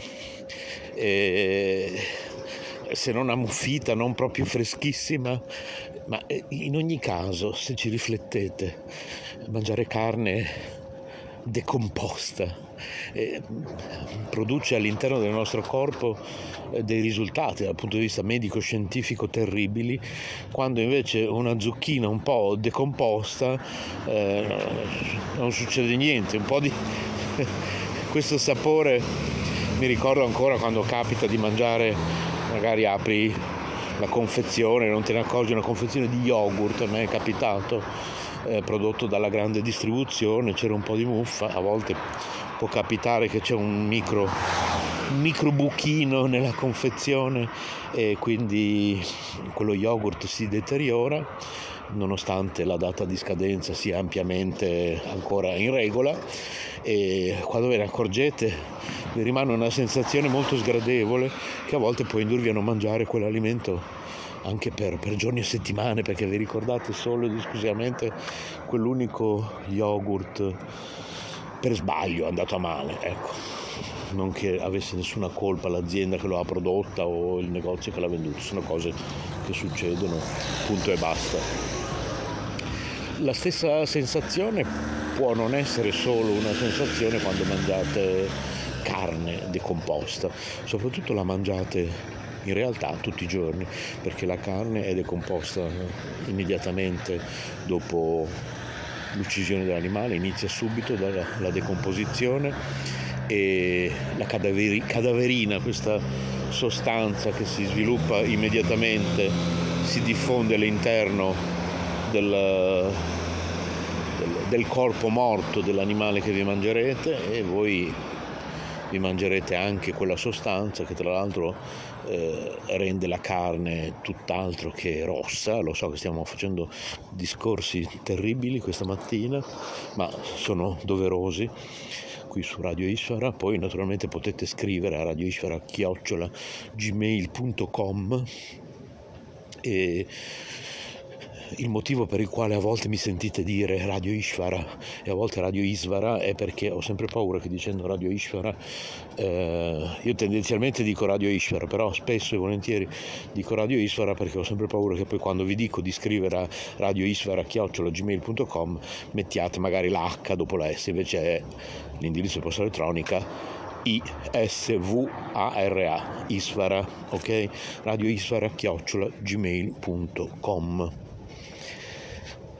Bene, allora parliamo di qualcosa di più allegro, parliamo di qualcosa di più, eh, di più in linea con quello che vuole essere la nostra stazione radiofonica. Non vogliamo eh, star lì tutto il giorno a... Ehm, parlarvi, a farvi la morale, diciamo così, anzi non è assolutamente nostra intenzione fare la morale a nessuno, vogliamo portare esempi positivi attraverso la nostra emittente radiofonica. E a tale proposito ricordo la mia amica Patrizia Weyer che è un, un insegnante di discipline olistiche mi diceva sempre eh, non è tanto importante l'esempio negativo, quindi non è tanto importante, anzi al contrario può essere deleterio. L'esempio negativo, quello di far vedere alle persone eh, immagini di animali che vengono uccisi, torturati, fatti a pezzi per il consumo della carne, per le pellicce, è molto più importante, anzi può essere, ripeto, deleterio, tante volte può produrre risultati negativi, è molto più importante eh, e secondo proprio studi che sono stati fatti, funziona molto di più, è più efficace l'immagine positiva di animali che vivono felici eh, scorrazzano felici in un prato, in montagna e quindi imprimere nelle persone, nei bambini, eh, subito nei bambini eh, queste immagini positive di animali che poi le persone associeranno prima o poi al pezzo di carne che troveranno nel loro piatto è molto più efficace. Certo, non è sempre così. Io conosco una coppia di amici che è diventata vegetariana proprio dopo aver visto su YouTube alcuni video di un'associazione animalista che mostrava eh, la violenza nei confronti degli animali prima di essere macellati, prima e durante la macellazione e quindi loro sono diventati immediatamente vegetariani, ma non sempre la reazione è quella, sembrerebbe anzi che è una minima parte ehm, la fetta di, di persone eh, che reagiscono in quel modo e spesso è molto più positivo, è molto più eh, efficace il pensiero positivo, l'immagine positiva eh, da associare poi piano piano nell'inconscio a quella negativa nei propri piatti. Oltretutto è così piacevole mangiare vegetariano e ci sono ricette così, così incredibili. Adesso eh, da da diversi anni, in realtà sono sempre esistiti, però da diversi anni assistiamo anche al boom dei vegani, quindi eh, è possibile trovare veramente tantissime ricette senza carne né pesce né uova quando invece magari fino a qualche anno fa, prima che eh, quello dei vegetariani fosse un vero e proprio boom, era un po' più complicato. Sostituire le uova, sembrava un'impresa. E comunque gli Hare Krishna l'hanno sempre fatto, in ogni caso se voi ascoltate le vecchie puntate di, di Radio Cucina, non quella che conduco io, che, che, che, sostanzialmente sono ricette lampo, quelle che faccio io qui su Radio Ishvara, le vecchie puntate di Radio Cucina di Paramacaruna di Vidassi sulla vecchia Radio Christian Centrale, non so se vi è capitato di ascoltare quelle vecchie trasmissioni, qui si parla sempre di Villa Vrindavana, ma di anni ben prima, eh, quando io insomma pochi anni prima che io conoscessi eh, gli Hare Krishna e mi avvicinassi a loro. E discorso lungo che un giorno se volete vi racconto. E quella trasmissione tutti i giorni eh, dava così a noi italiani la possibilità di conoscere decine di ricette senza carne né pesce né uova. Quindi gli Hare Krishna già allora vi presentavano una coscienza di Krishna con una cucina ricca, saporita, gustosa, senza bisogno di carne, né di pesce, né di uova. E poi senza bisogno anche di altre cose, ma ne, ne parleremo più approfonditamente qui a, a finestra libera, non usiamo aglio, cipolla, non usiamo funghi, quindi poi vi spiegherò perché. In ogni caso voi potete sempre inviare le vostre domande a radioishvara.gmail.com e io vi rispondo e prima o poi tutti gli argomenti, insomma a rotazione, cercheremo di trattarli qui a finestra aperta o nelle altre trasmissioni che conduco. Tra l'altro i titoli delle mie trasmissioni sono un pro forma, nel senso che alla fine dopo la sigla ci sono io che parlo, gli argomenti più o meno sono quelli, quindi che sia Specialitalia, Finestra Libera o, o quant'altro poco importa, potrei anche non avere un titolo o passeggiando con Ramananda appunto che è sostanzialmente quello che sto facendo oggi come vi ho spiegato all'inizio di questa diretta. Bene, allora non mi rimangono tantissimi minuti però proprio a proposito del cibo vegetariano che potete sperimentare. A Milano ad esempio abbiamo il nostro ristorante vegetariano Govinda, in tutto il mondo potete trovare dei ristoranti vegetariani Govinda gestiti dagli Hare Krishna e potrete gustare le nostre preparazioni anche alla festa della domenica in tutti i nostri centri in tutto il mondo. E noi il cibo, prima di consumarlo, lo offriamo a Krishna. E quindi eh, direi di continuare a leggere, adesso per 5 minuti, poi ci salutiamo, ABC Hare Krishna di Manonath Prabhu. Abbiamo già cominciato con la lettura poco tempo fa, oggi leggiamo l'offerta dal, da questo capitolo dall'offerta del cibo alla divinità, perché si offre il cibo a Krishna, come tutta la giornata è un'offerta a Dio, lo è tanto più il momento del cibo. Offrirlo a Krishna lo rende molto più gustoso, perché fatto con amore, fatto per fargli piacere. Del resto Krishna stesso ha detto nella Bhagavad Gita, se qualcuno mi offre con amore e devozione una foglia, un fiore, un frutto o dell'acqua, accetterò la sua offerta. Dio è il proprietario di ogni cosa. Come si offre il cibo a Krishna? L'offerta più semplice che si può fare consiste nel porre davanti alle immagini di Srila Prabhupada, di Krishna e di Sri Chaitanya il piatto dell'offerta e chiedere loro di accettare il cibo. Ma la procedura usuale è quella di recitare alcune preghiere sanscrite tradizionali o mantra.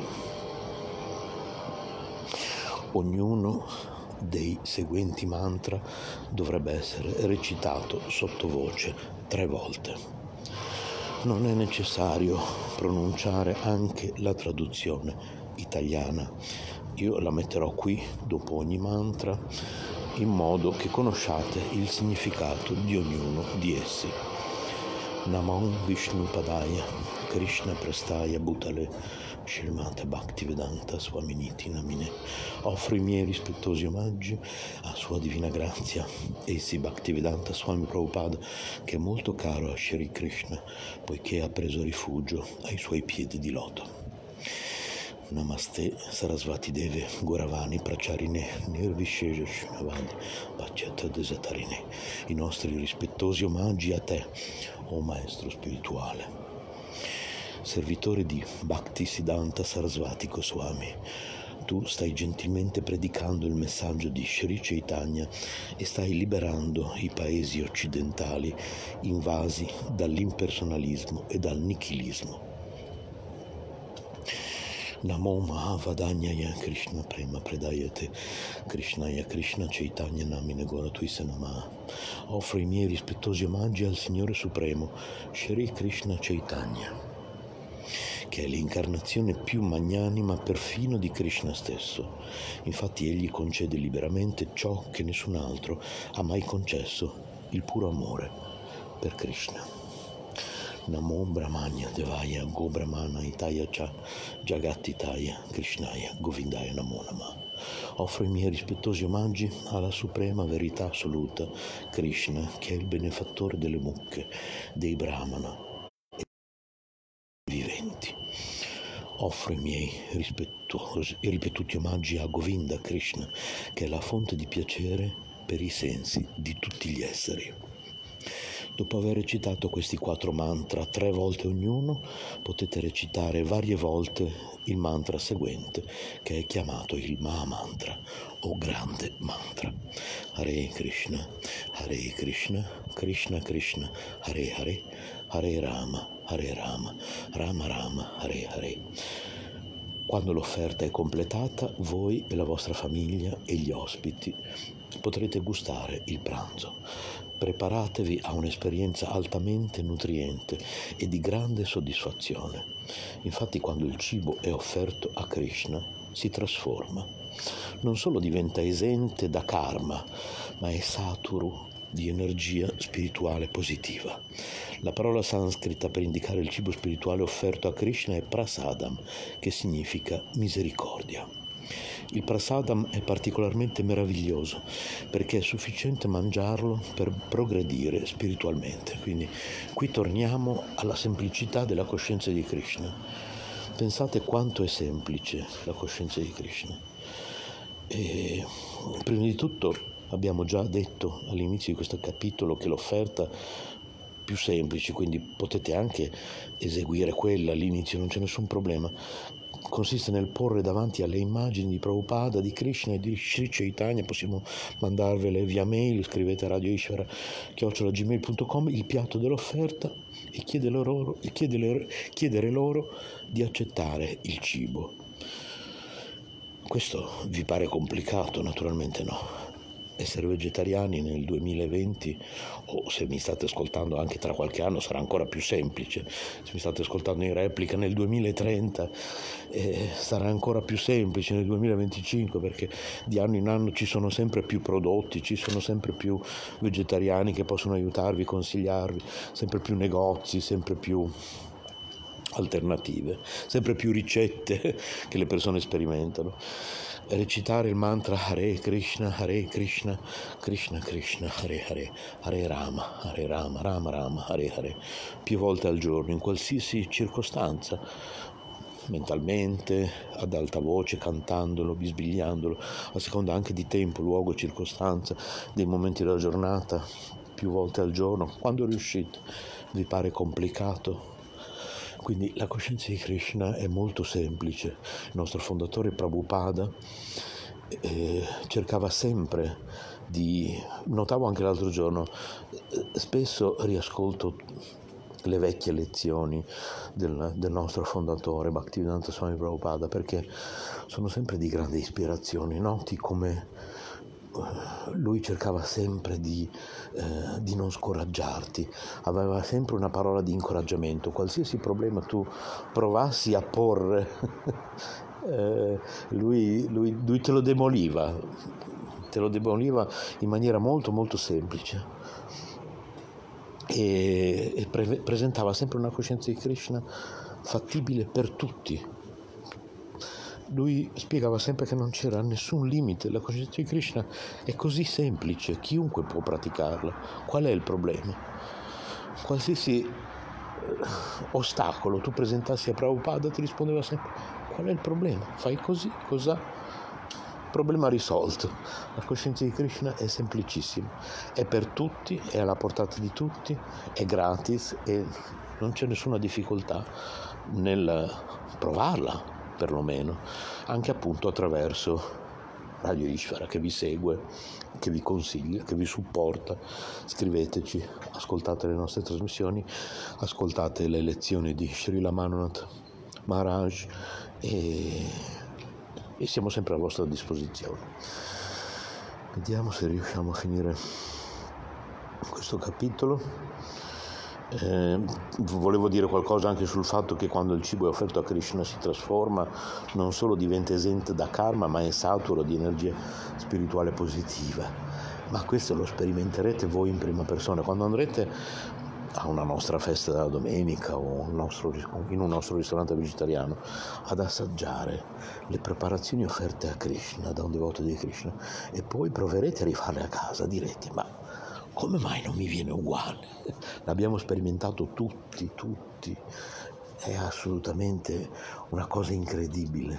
Assaggi veramente la potenza di Krishna che ha assaggiato quel cibo.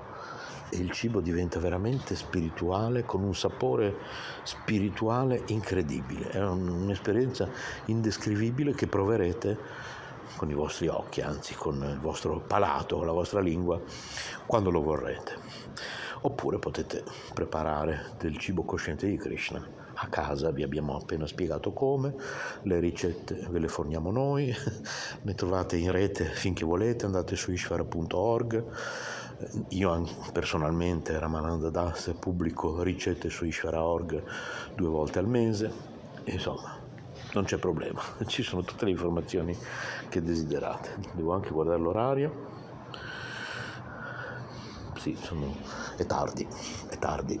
Continuiamo a leggere la prossima volta. Quindi Hare Krishna, rimanete sintonizzati su Radio Ishvara e i migliori saluti da Ramananda Das. Letteralmente Radio Yoga Network rigenera l'anima e il corpo e fa bene alla mente.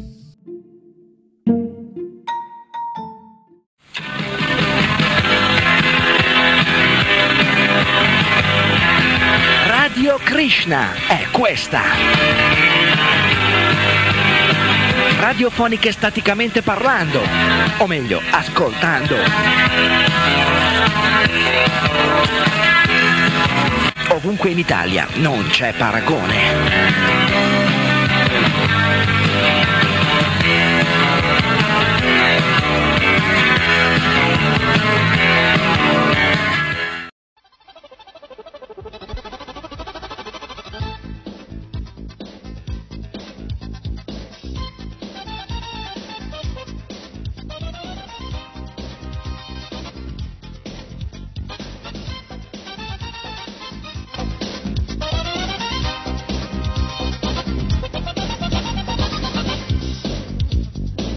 Corso pratico di sopravvivenza.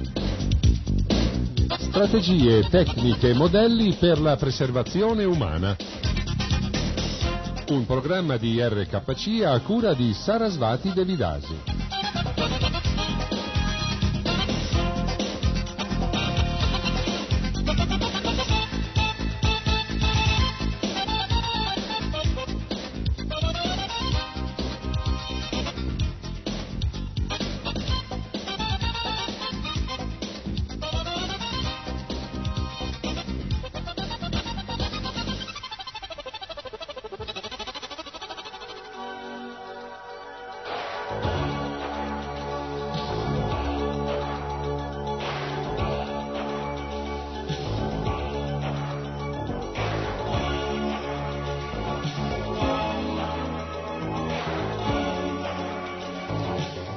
Krishna Haribol, Sarasvati Devidasi e quella che vi sta salutando dai microfoni di RKC Radio Krishna Centrale.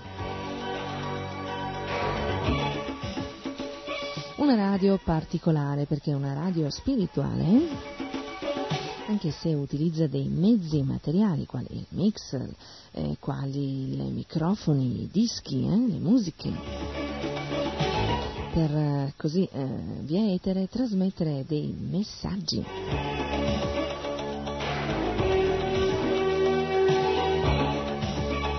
Messaggi che parlano di Krishna, di Dio, la persona suprema. Messaggi che possono parlare anche di cose che possono sembrare strettamente materiali, o meglio, lo sono, però eh, possono aiutare, eh, mm, tutto sommato, a um, mandare avanti in maniera eh, abbastanza ehm, decente eh, questo corpo materiale. È vero che la nostra natura è completamente spirituale, eh? siamo anime spirituali eterne, particelle di Sri Krishna. Però è anche vero che questo corpo materiale eh, eh, ci è molto utile perché tramite eh, il corpo materiale possiamo impegnare la nostra mente eh, eh, e, la nostra, e noi, eh, l'anima spirituale, possiamo impegnarci nel servizio devozionale. Attività che hanno come oggetto la soddisfazione di Dio.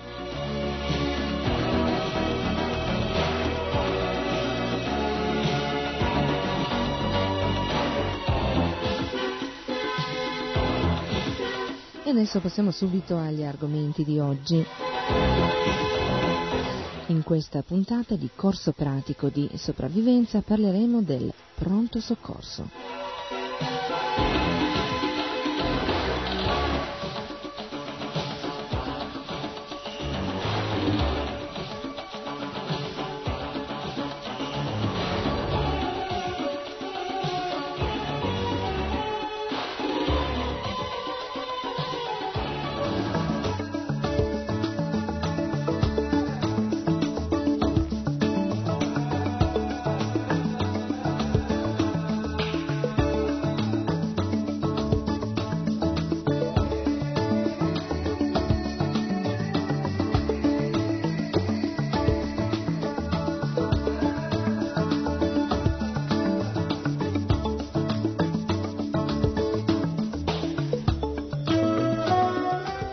L'essenza del pronto soccorso è applicare ad una persona vittima di incidenti di qualsiasi voglia natura alcuni atti semplici e ben collaudati che permettano di conservare la vita, migliorare le condizioni generali o non aggravarle con gesti inconsulti. Per chiunque si trovi in una situazione di sopravvivenza, le malattie, le infezioni e le ferite rappresentano fin dal primo momento un elemento di costante preoccupazione. Sapreste soccorrere una persona in stato di shock?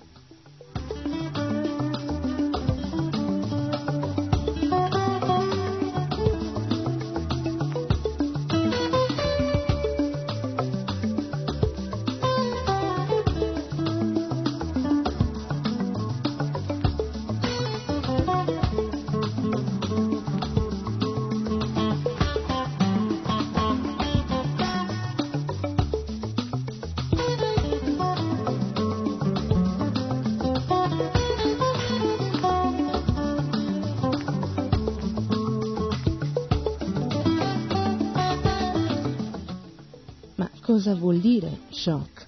Per shock si intende una caduta della pressione arteriosa del sangue, alla quale consegue una riduzione dell'irrorazione dei tessuti e quindi una diminuita erogazione di ossigeno alle cellule.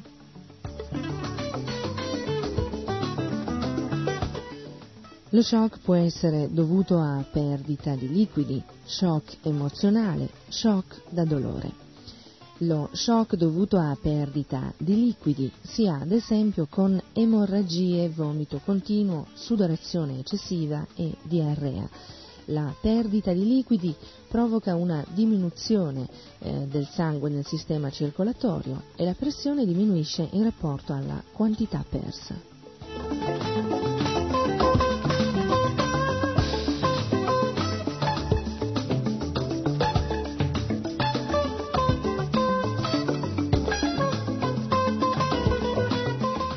Lo shock emozionale invece avviene quando i vasi sanguigni si contraggono o si dilatano secondo le necessità di ossigeno dei tessuti cui portano il sangue. In seguito a violenta emozione tutti i vasi sanguigni del corpo perdono di tono, per cui il sangue circolante non è più in grado di mantenere una pressione sufficiente nel circolo.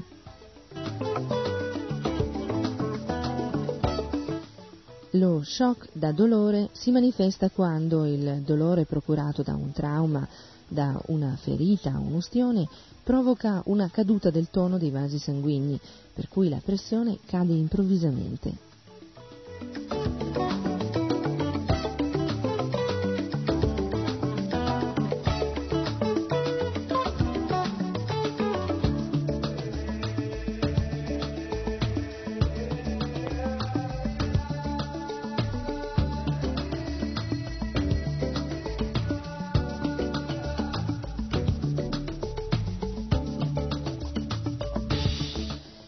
Molte persone muoiono dopo un trauma o una ferita perché non è stato loro curato lo stato di shock.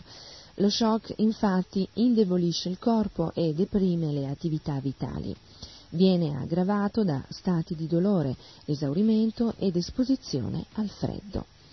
Quando si verifica uno stato di shock, ricercate i sintomi della caduta della pressione, cioè praticamente polso debole, aumento dei battiti cardiaci progressivo fino a 160 battiti al minuto, respirazione superficiale ed affrettata, pelle fredda e sudata, mucose pallide.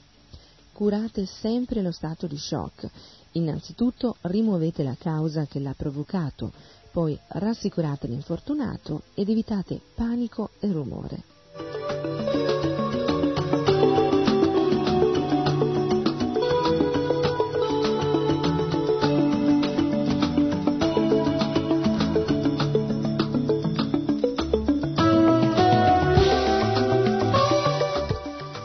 Successivamente trovate un riparo e mettete l'infortunato in posizione anti-shock.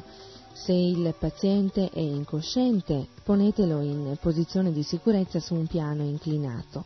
La bocca deve, ave- deve, essere aperta e rivolta verso terra per far defluire vomito o sangue ed evitare quindi che questi ostruiscono le vie respiratorie. Se l'infortunato è cosciente, sdraiatelo con i piedi leggermente sollevati eh, per aumentare l'afflusso di sangue al cervello. Inoltre, eh, copritelo per evitare la dispersione di calore.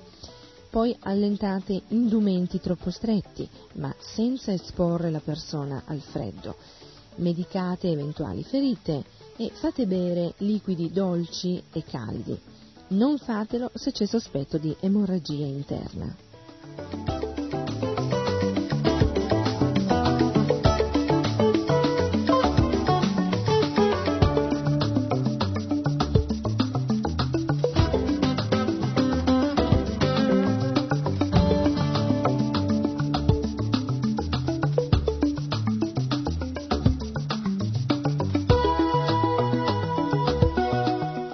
Esistono diversi tipi di emorragia, quella venosa, quella arteriosa e quella interna. L'emorragia venosa si manifesta quando il sangue viene dal fondo della ferita riempiendo la stessa e fuoriuscendo come un liquido da un bicchiere pieno. Quando il ritmo di uscita è costante eh, si verifica eh, l'emorragia venosa e anche quando il sangue è scuro per l'alto contenuto di anidride carbonica.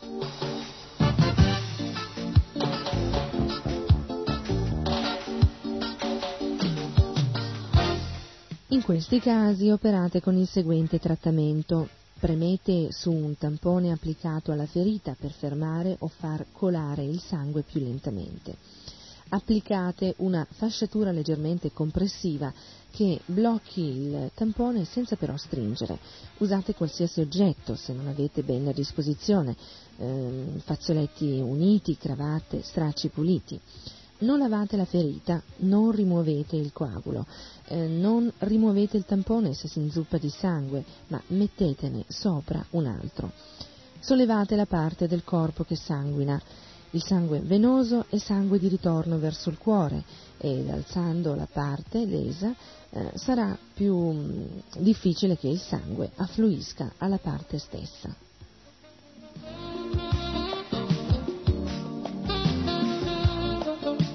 Evitate, salvo in casi di assoluta impossibilità, di applicare il laccio emostatico eh, ricordate che il laccio emostatico non può essere lasciato per più di 45 minuti o al massimo un'ora.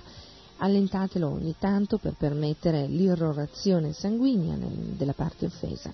Non usate mai spago o cordone elettrico, filo di ferro o cravatte eh, come laccio emostatico d'emergenza. Usate solo tubi di gomma, calze di nylon o cinture dei pantaloni piuttosto alte.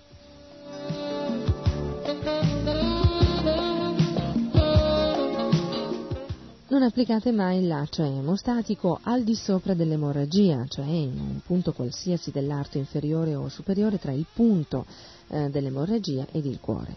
L'applicarlo in questa maniera provocherebbe un aumento della, dell'emorragia per blocco del ritorno verso il cuore. Se si rendesse indispensabile, applicate il laccio al di sotto dell'emorragia e cioè in un punto qualsiasi dell'arto inferiore o superiore tra il punto dell'emorragia e l'estremità dell'arto.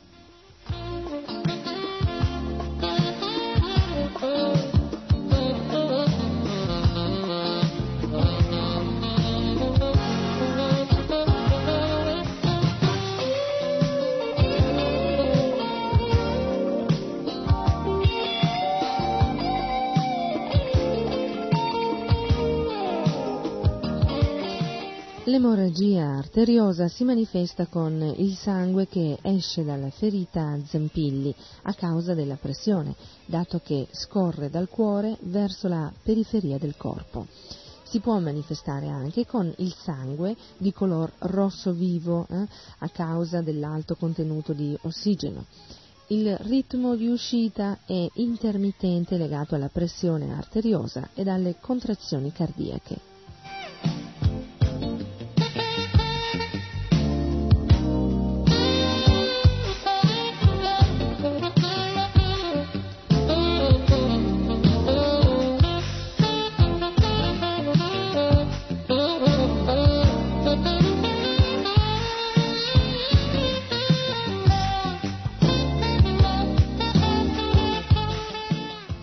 Caso di emorragia arteriosa eh, agite immediatamente interrompendo il flusso del sangue arterioso fra il cuore ed il luogo dell'emorragia, esercitando così una pressione continua sull'arteria principale dell'arto. Preparate un tampone duro con garza o con fazzoletti puliti e fermatelo sulla ferita con una fasciatura compressiva. Se esce ancora sangue, applicate un nuovo tampone sulla fasciatura e poi fasciate di nuovo. Immobilizzate l'arto colpito. Tenete presente che nelle emorragie arteriose il sangue esce molto rapidamente. La perdita in un breve arco di tempo di 2 dei 6 litri di sangue del corpo provoca uno stato di shock irreversibile, cioè mortale. Usate il laccio emostatico solamente se non riuscite a fermare l'emorragia con la fasciatura compressiva.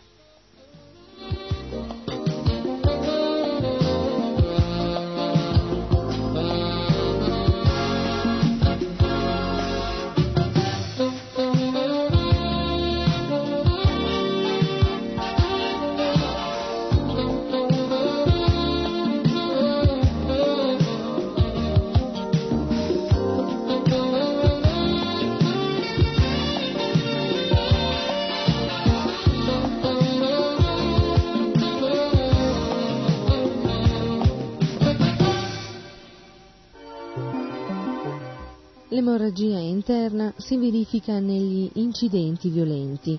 Il ferito è pallido, freddo, con il polso debole. La vista si appanna ed aumenta la sete. Qualche volta vi sono espettorazioni sanguigne o color caffè. Non somministrate da bere, ma bagnate le labbra con un panno bagnato. Non muovete il ferito se potete evitarlo. Questo corpo materiale è proprio come la carta velina, eh, al primo strattone si danneggia in maniera più o meno grave. Eh, forse questo potrà destare in voi molta curiosità, ma sappiate che in genere eh, le persone che muoiono di morte violenta, come appunto incidenti automobilistici o insomma altri tipi di morte violenta, eh, diventano fantasmi, eh, cioè esseri che posseggono il corpo sottile formato da mente, intelligenza e falso ego, ma non posseggono più il corpo materiale grossolano. Eh? In ogni caso sono sempre anime spirituali, eh, così come lo siamo noi, eh? così come lo siete voi, però non posseggono appunto il corpo grossolano e soffrono tantissimo perché hanno dei desideri materiali da ehm, soddisfare, però non possono eh, soddisfarli perché non avendo il corpo grossolano non riescono a soddisfare i loro sensi, come per esempio hanno sete però non possono bere, eh? hanno sonno ma non possono dormire, oppure non so, mm, eh, hanno dei desideri sessuali ma non possono soddisfarli perché non hanno il corpo materiale. Pensate che grande sofferenza.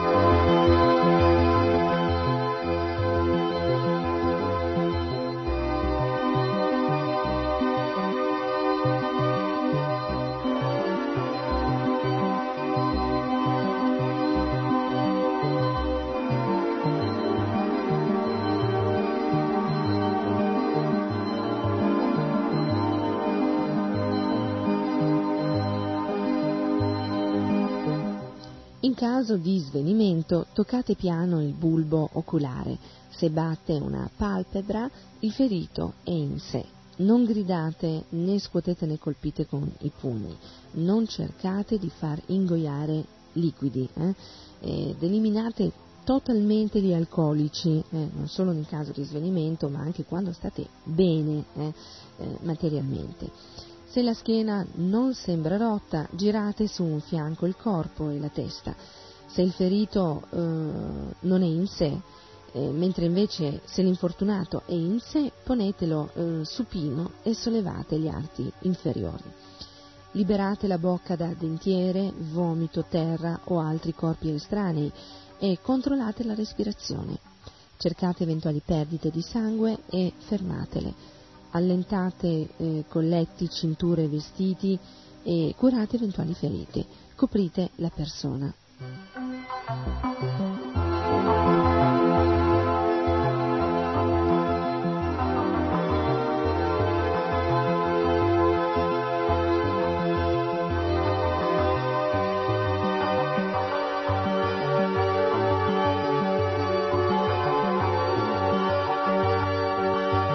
Parliamo adesso di un altro argomento eh, interessante comunque, eh, cioè le fratture.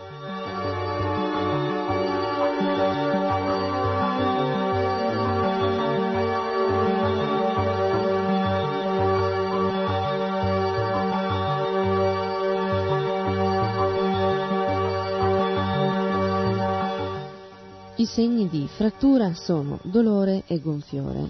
Se possibile sollevate l'arto perché in genere una frattura da emorragia interna. Non spingete o maneggiate le ossa sporgenti. Immobilizzate eh, la frattura nella posizione in cui si trova. Una eh, immobilizzazione ben fatta deve impedire che muovendo l'infortunato o trasportandolo i monconi della frattura si eh, spostino liberamente. Immobilizzate con giornali, eh, riviste, coperte, lenzuola arrotolate, oppure utilizzate l'arto sano come supporto per eh, eh, immobilizzare quello fratturato, oppure fate un'imbottitura con abiti, foglie, stracci, ma non usate metallo quando fa freddo. oppure usate due assicelle di lunghezza sufficiente a comprendere tutta la parte dell'arto fratturato e soprattutto le due articolazioni al di sopra e al di sotto della frattura.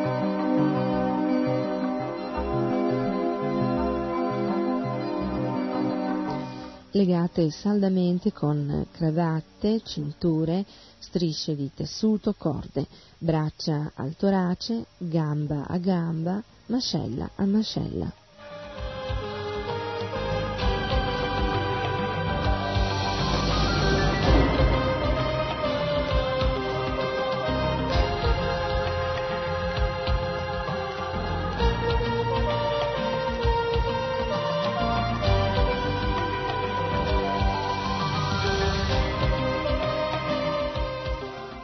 I traumi che più spesso causano la frattura della colonna vertebrale sono la caduta dall'alto, i colpi diretti sulla colonna vertebrale, i, bru- i bruschi mh, piegamenti in avanti o all'indietro della colonna vertebrale, dovuti specialmente ai tamponamenti automobilistici. Dato che il movimento eh, o una pressione sul midollo spinale provoca paralisi definitiva ed irrevocabile, non muovete un ferito con sospetta frattura della colonna vertebrale. Se il ferito si lamenta di non sentire più le gambe o ha insensibilità ai piedi e gambe o sente eh, il corpo tagliato in due o ha dolori alla schiena e al collo, non fatelo assolutamente muovere. Non sollevategli mai la testa e non dategli da bere se giace sul dorso, eh, mettetegli una coperta, maglia, stracci o simili sotto l'arco dorsale per tenere la spina dorsale inclinata, ma non ponete niente sotto se è prono. Se è trasportabile, legategli i polsi all'altezza della vita e cercate eh, di essere almeno in quattro a rimuoverlo.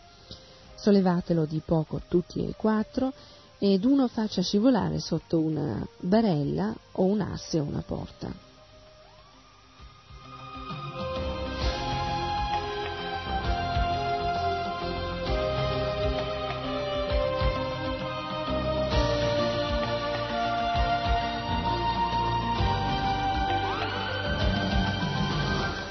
Mettete una coperta piegata sulla barella nel punto corrispondente all'arco dorsale poi adagiate l'infortunato con cautela.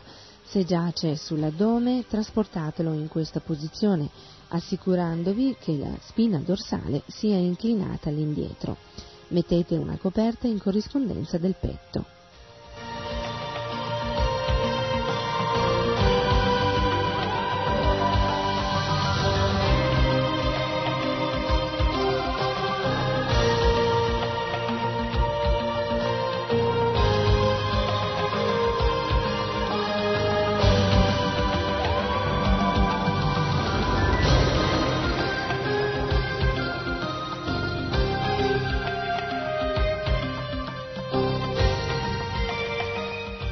La frattura del collo è estremamente pericolosa.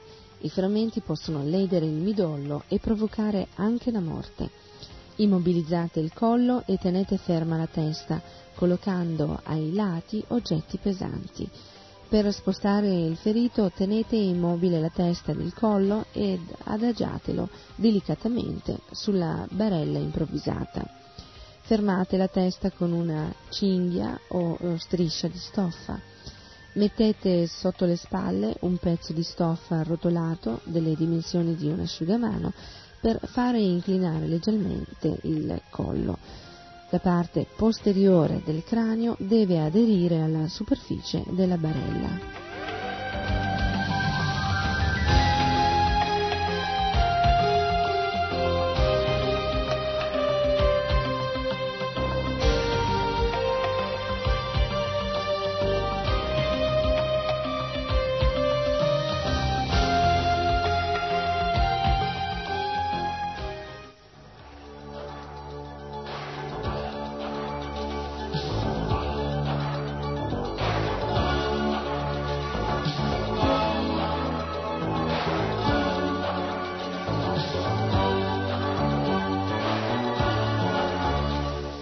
Sì, conoscete tutti eh, oramai questa musica che annuncia la fine del programma.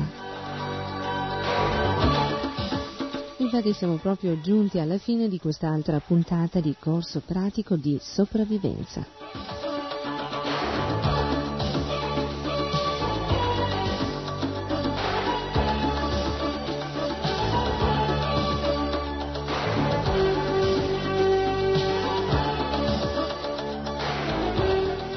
Bene, eh, sperando che anche questa puntata eh, ehm, così abbia suscitato in voi una certa curiosità e interesse, hm? Sarasvati Devidasi saluta tutti voi e vi dà appuntamento alle prossime puntate di Corso Pratico di Sopravvivenza. Ricordate comunque che questa è sempre RKC Radio Krishna Centrale, la radio di Krishna e la vostra radio. Quindi restate sempre, dico proprio sempre, eh, e sottolineo sempre, eh, in ascolto di Radio Krishna Centrale. Perché fa bene, fa bene allo spirito, fa bene al corpo. Hm?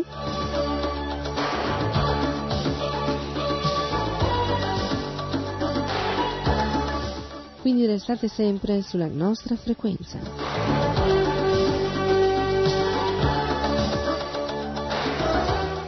Krishna Ribolda Sarasvati Devidasi.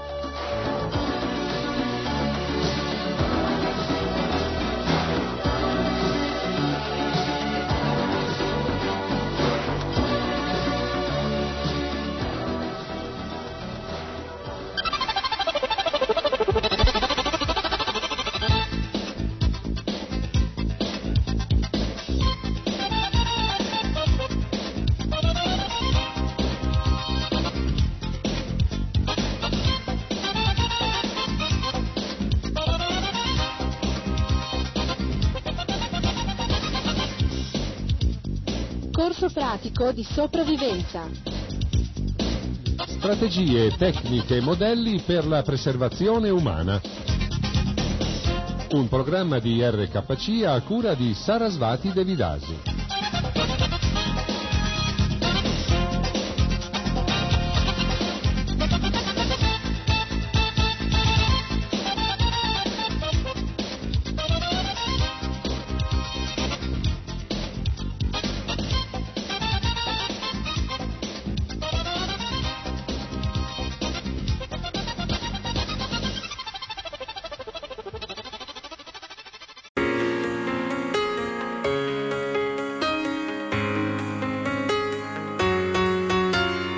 Letteralmente Radio Yoga Network. www.letteralmente.info Nostro indirizzo di posta elettronica radio yoga network chiocciola gmail.com Buon ascolto!